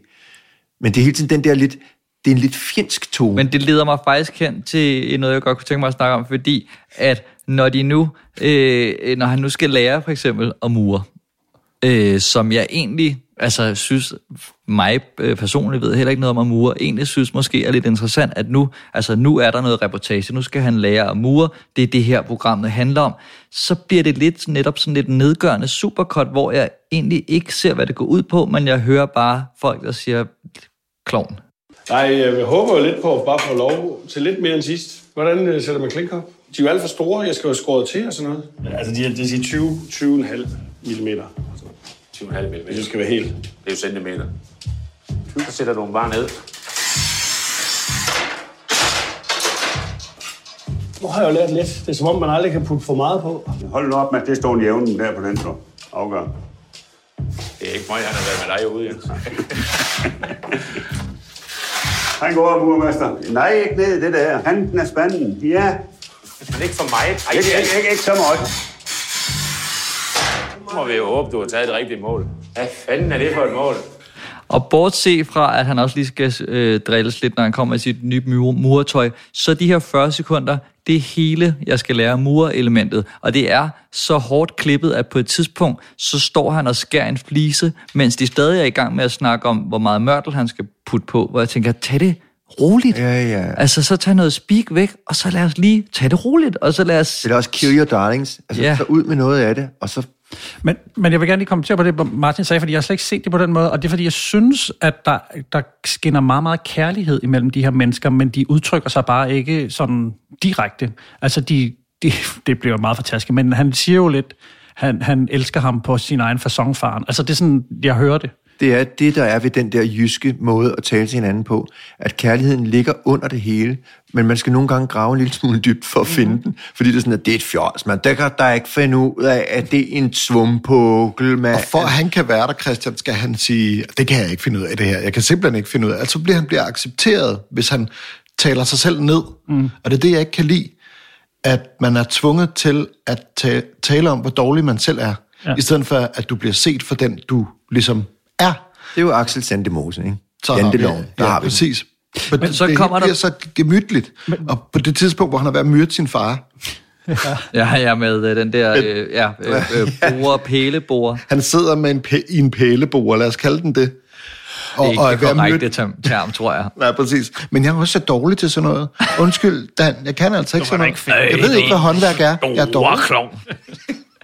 Men der på et tidspunkt har været myrdet sin far, og der siger faren jo bare, Åh, altså, hvad fanden er det for Hvad, ved du hvad det første faren siger? Det klipper vi ud. For han fik den der på sig. Ja. Det er det første, han siger. Ja. Det klipper I ud. Det er det, vi tager med, Det er kammerat. materiale, du. Det er grunden til, vi er her. Det er hele, det er hele din raison d'être i det her program. Men det er faktisk også, fordi jeg kan huske, altså det her synes jeg jo er øh, altså, noget, der indkapsler programmet, som jeg, altså, som jeg synes, det skal være, ikke? Må jeg prøve det der? Jamen, jeg ved ikke, om jeg må sige nej. Det synes jeg er fantastisk. Altså, det er sådan lige det, det handler om, og det er også sådan, og så er vi væk. Altså, så får det ikke lov til, ligesom, så må vi ikke være der mere. Du ved samtidig ikke, hvad der bliver sagt bagefter. Nej, nej, altså man er sådan lidt, og så er det sådan lidt, det, altså så er man ude i den der, det, det klipper vi livet. Altså det er sådan, og hvor man er sådan lidt, nej, nej, fordi jeres forhold, altså alt det der, mm. det er jo det, som, altså, jo, det kan være, at vi skal snakke om altså hele grundpræmissen, for om I synes, at man får det, som man egentlig, måske, jeg føler, man bliver lovet. Far, jeg ved godt, du synes, det er mærkeligt, men jeg vil virkelig gerne lære øh, noget murarbejde. Bare en lille smule. Den første sten. Jeg kan ikke passe, at murens søn ikke ved, hvordan man lægger en mursten. Og så er det jo også en måde at lære øh, dig og dit liv bedre på. Vil du prøve at lægge en sten? Ja, det vil jeg fandme gerne. Det program, jeg tror, jeg skal se, det er Christian øh, og hans far, der skal, lad os kalde det, på en lille dannelsesrejse, hvor at faren skal lære ham at mure, og samtidig får de nogle gode snakke, som for eksempel den nede ved, ved pølsevognen, hvor de snakker om, øh, som desværre også, jeg synes er for kort, men det der med, at han ligesom blev tvunget til at være murer af sin far, og så mm. måtte han ligesom bare leve med det i 40 år, hvor jeg tænkte, okay, Altså, det kunne være hyggeligt, hvis de stod og snakkede om det, mens han lærte ham at mure, og så kunne de stå, fordi de er ret gode til at bander altså, øh, mod hinanden, du ved, og have lidt sjov, ikke? Øhm, og så bliver det sådan lidt, så kommer han bare over til nogle andre, og det er sådan lidt, nej, jeg vil, jeg vil se, altså, jeg vil se fars søn. Det er det, det, det, det program, jeg har, jeg har tændt for. Ja, men lige der bliver det ægte, det rigtigt. Spørgsmålet er, om de har haft nok materiale af det, hvor han snakker ærligt med sin far, hvor faren svarer ærligt sin søn omkring, øh, hvordan han har det i det hele taget, eller om det blev for meget, om det blev for stærkt til, til sådan et program, som skal være lidt let i kanten. Legenden fortæller, og det kan Christian Dein så måske øh, bekræfte, når han kommer øh, på besøg, for jeg har lidt baggrundsviden omkring det, at den måde, de sælger det ind på, det er, at da de har fået idéen, så tager de ud og laver en synkbid med Christian og faren. Og de sidder og taler om de her ting, der nu er forskellige på dem. Der sker ikke så meget i det interview, før at faren henvendt væk fra Christian, øh, ud af kameraet, ligesom siger, ja, men det er jo også fordi, man aldrig har fået de børnebørn, man skal have. Ikke? Agtigt. Og Christian siger, hvad? Siger, hvad, hvad siger du? Ja, altså, du... Hvad er der oppe af, ikke? Med alderen, ikke? Der er jo ikke rigtig kommet noget. Men, altså, men det skal nok komme, jeg er 40 år, jeg er begyndt... Øh, jeg, øh, men skal man gå ned ad den sti?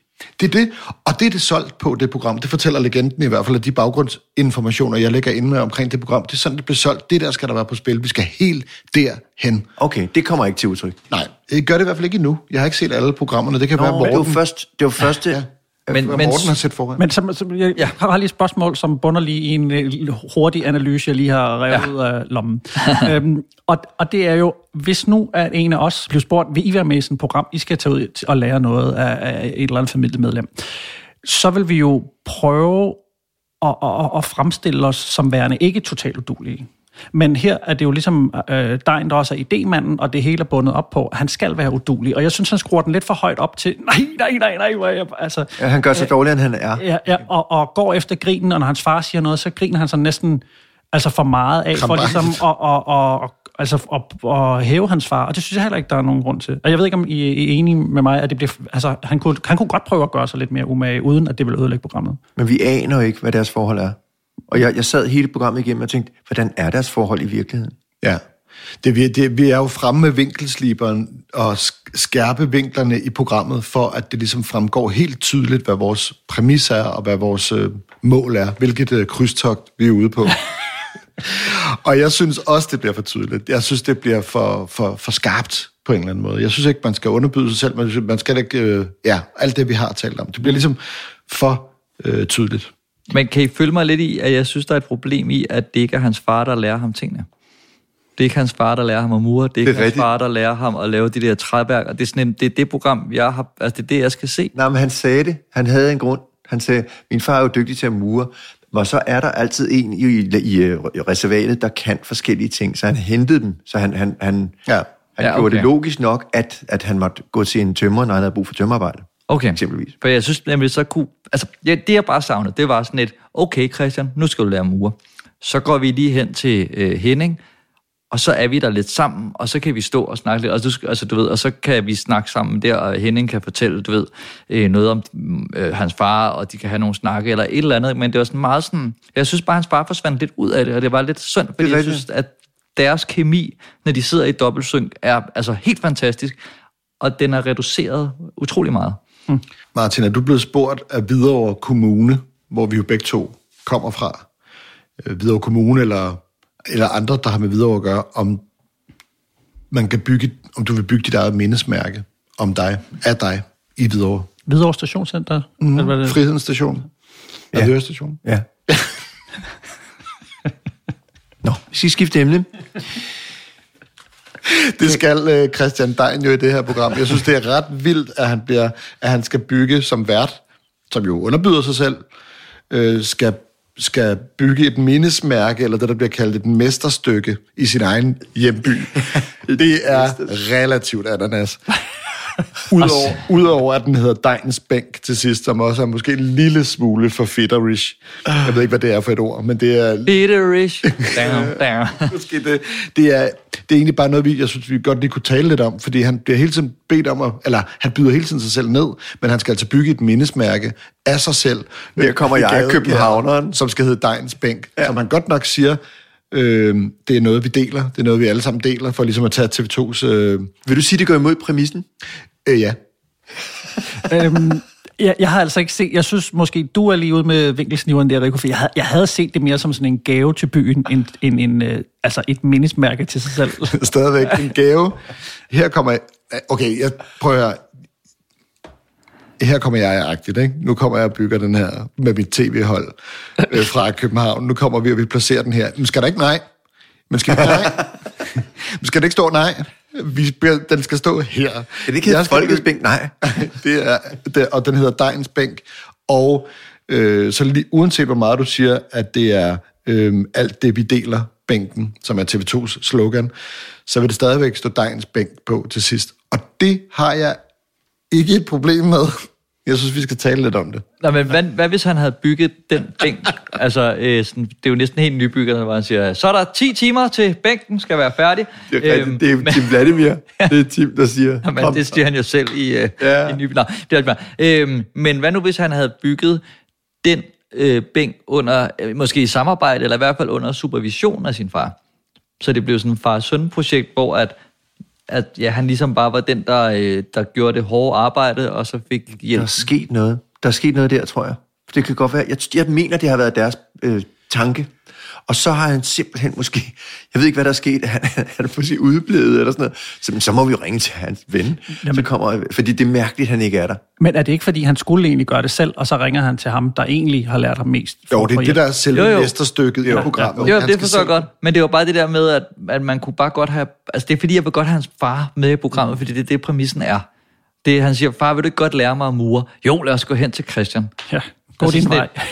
Nej, nej, nej, det var dig, der skulle lære mig det. Ja, ja, præcis. Det er aldrig for sent, kunne Ja. prisen være. Du ja. kan stadig nå det, far. Ja. Jamen, Jamen, jeg skal også lade være hænge mig og med i det. hvorfor, hvorfor lærte du mig aldrig det? Det spørgsmål kommer helt aldrig i det her program. Nej. Men Ja. han siger det lidt selv, fordi han havde travlt med at spille computer og blive en ordsmed. Så har han jo skudt i skoen på sin søn. Altså grunden til, at han ikke har fået, fået lært det, det var fordi sønnen hellere ville være... Han kunne også have flået ham ud af værelset. Ja. Og så sagt, nu kommer du her, tag den her øh, muske ja. i hånden. En til en resonerer det her program fuldstændig med min egen baggrund, og jeg kan forstå alt, hvad der bliver sagt i det her program, fordi min far fremragende håndværker, øh, gudsbenået elektriker, øh, kan lave cykler, kan sætte lamper op, kan, kan bygge en terrasse. Han kan det hele. Jeg kan 0% af det. det, det jeg, jeg forstår alt, hvad der bliver sagt i det her øh, program.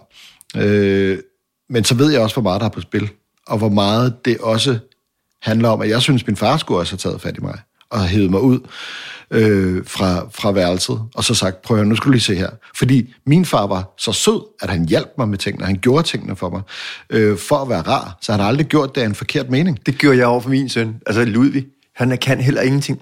Altså, og og jeg, jeg er ret god med hænderne. Jeg er gået på FG Bygger og Anlæg, og, og vil være VVS'er, og har haft alle de her fag, glarmester og mure. Jeg ved, hvor svært det er at mure. Så jeg kan sagtens sætte mig ind i det der med, at det er pisse svært. Øhm, men, men han siger det faktisk selv i programmet her. Øh, han siger, øh, nu forstår jeg bedre, hvorfor min far var så træt, da han kom hjem. Ja. Øh, og så har jeg der et billede af dem, hvor de sover sammen. Øh, så han har måske heller ikke haft kraft og overskud til at lære ham noget som helst. Nej.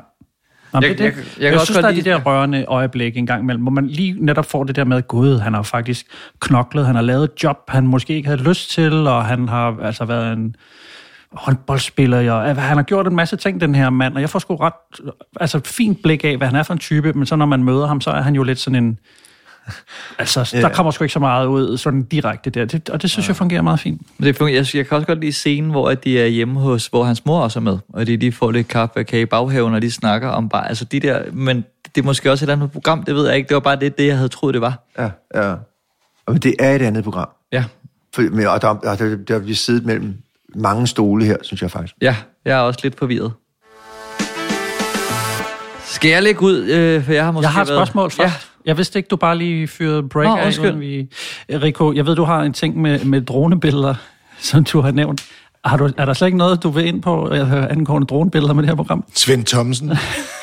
Han har leveret nogle virkelig fine naturskud af, her fra det her program. Det vil jeg faktisk gerne rose. Wow. Hvis der kommer en pris til TV-festivalen i år, som hedder for bedste disede tv-billede ja. af en mark, så skal Svend Thomsen have den. Jeg har lagt mærke til, hvor dejligt dronet et program der er, og hvor smukke naturskud der er. Men, men det må være en speciel morgen. Jeg har selv stået i den situation, hvor disen ligger helt rigtigt. Man kan se solen her i Danmark. Det sker ikke tit.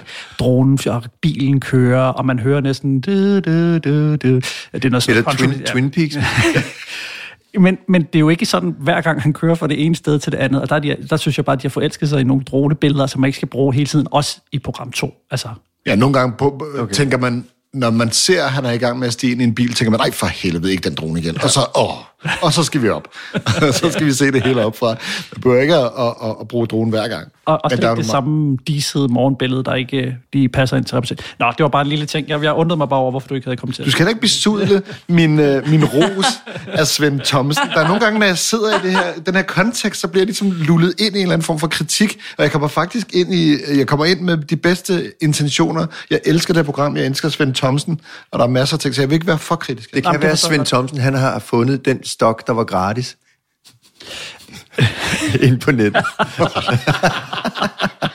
Men bortset fra det, Rico, kan du ikke lige prøve at skælde Dan ud? Det er bare, så kan jeg lige klippe det ind forskellige steder, hvor... Gisselalarm.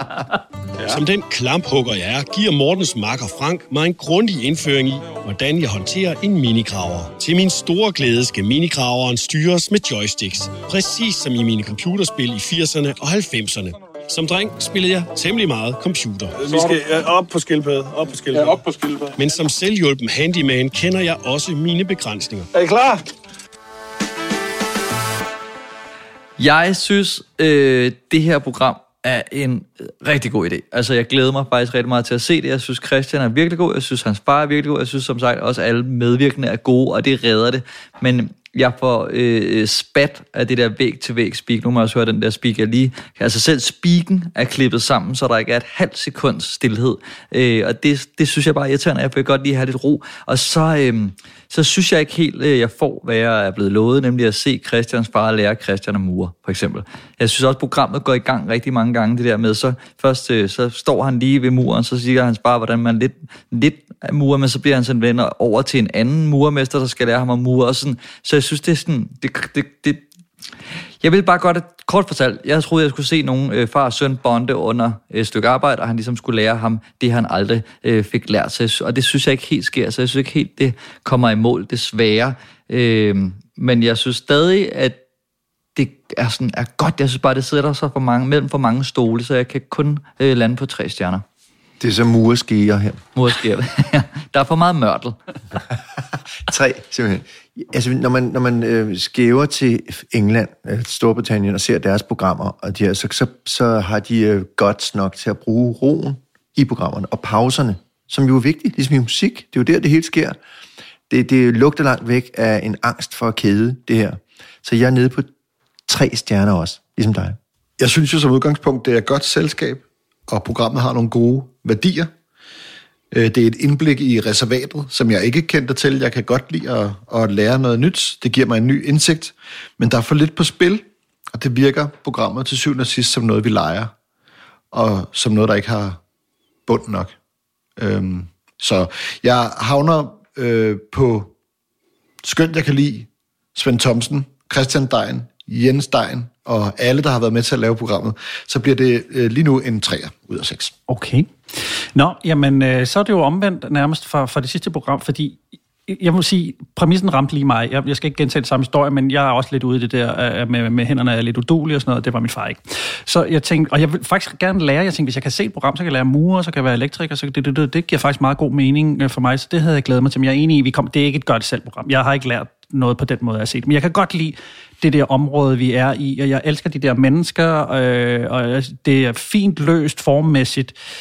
Øh, det er, bare, det er bare et rigtig Christian Dein-program, og jeg ved ikke, om han har selv har skulle været til gennemsyn og sådan noget, men det virker lidt på mig som om, at, at, at man ikke ligesom har set programmet en ekstra gang og lige tænkt, gud, der gentager vi os selv, vi siger det samme rigtig mange gange. Vi kan godt skære nogle af de her speaks ud, og så få lidt ro, fordi at, øh, øh altså, det bliver sagt hele tiden. Altså, det er ligesom nogle gange, de har taget den samme speak, og så kommer den ind senere i programmet, bare for, at der ikke skulle være et øjeblik, hvor der ikke var noget med Christian Dein.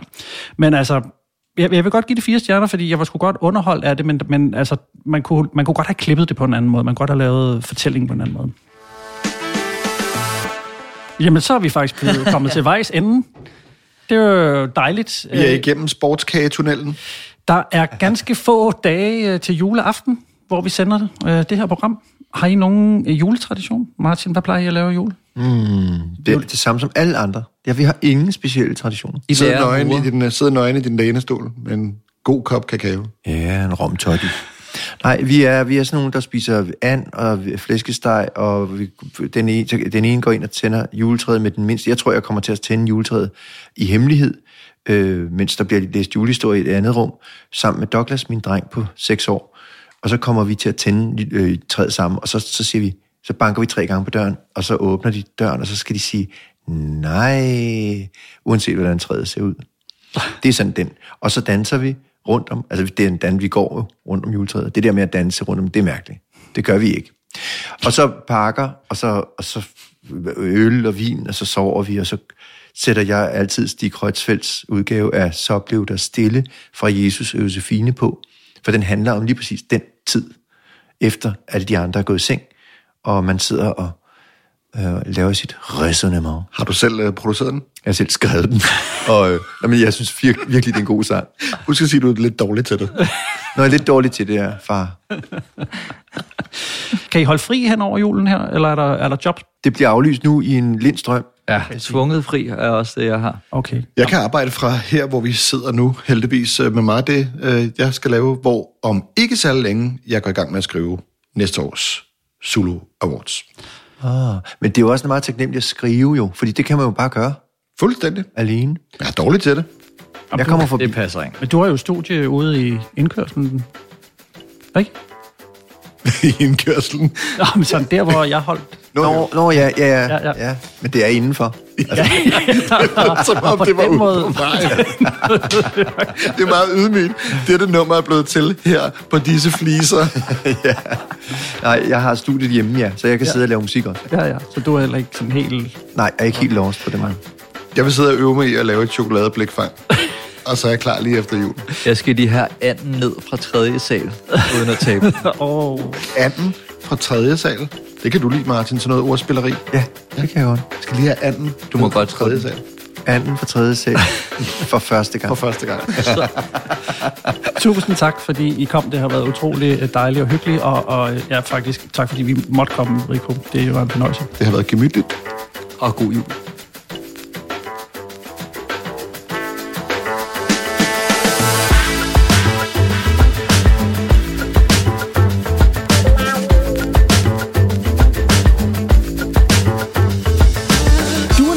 Fjernsyn for mig, og mange tak for det. Hvis du har ris eller ros, så kontakt os via vores Instagram-profil, hvor du også kan se nyheder om kommende episoder og tilstrap morsomme billeder. Hvis du kunne lide, hvad du hørte, så vil vi sætte stor pris på en femstjernet anmeldelse inde på iTunes, eller en økonomisk tilkendegivelse på fjernsynformig.dk. Det var alt, hvad vi havde valgt at bringe i denne omgang, men frygt dig, vi vender tilbage, når du mindst venter det. Guds fred, vi høres ved. Fjernsyn for mig blev præsenteret i samarbejde med Boxer. Boxer samler bredbånd, streaming og tv-kanaler til en billig penge uden bøvl og besvær. Læs meget mere på Boxer.dk.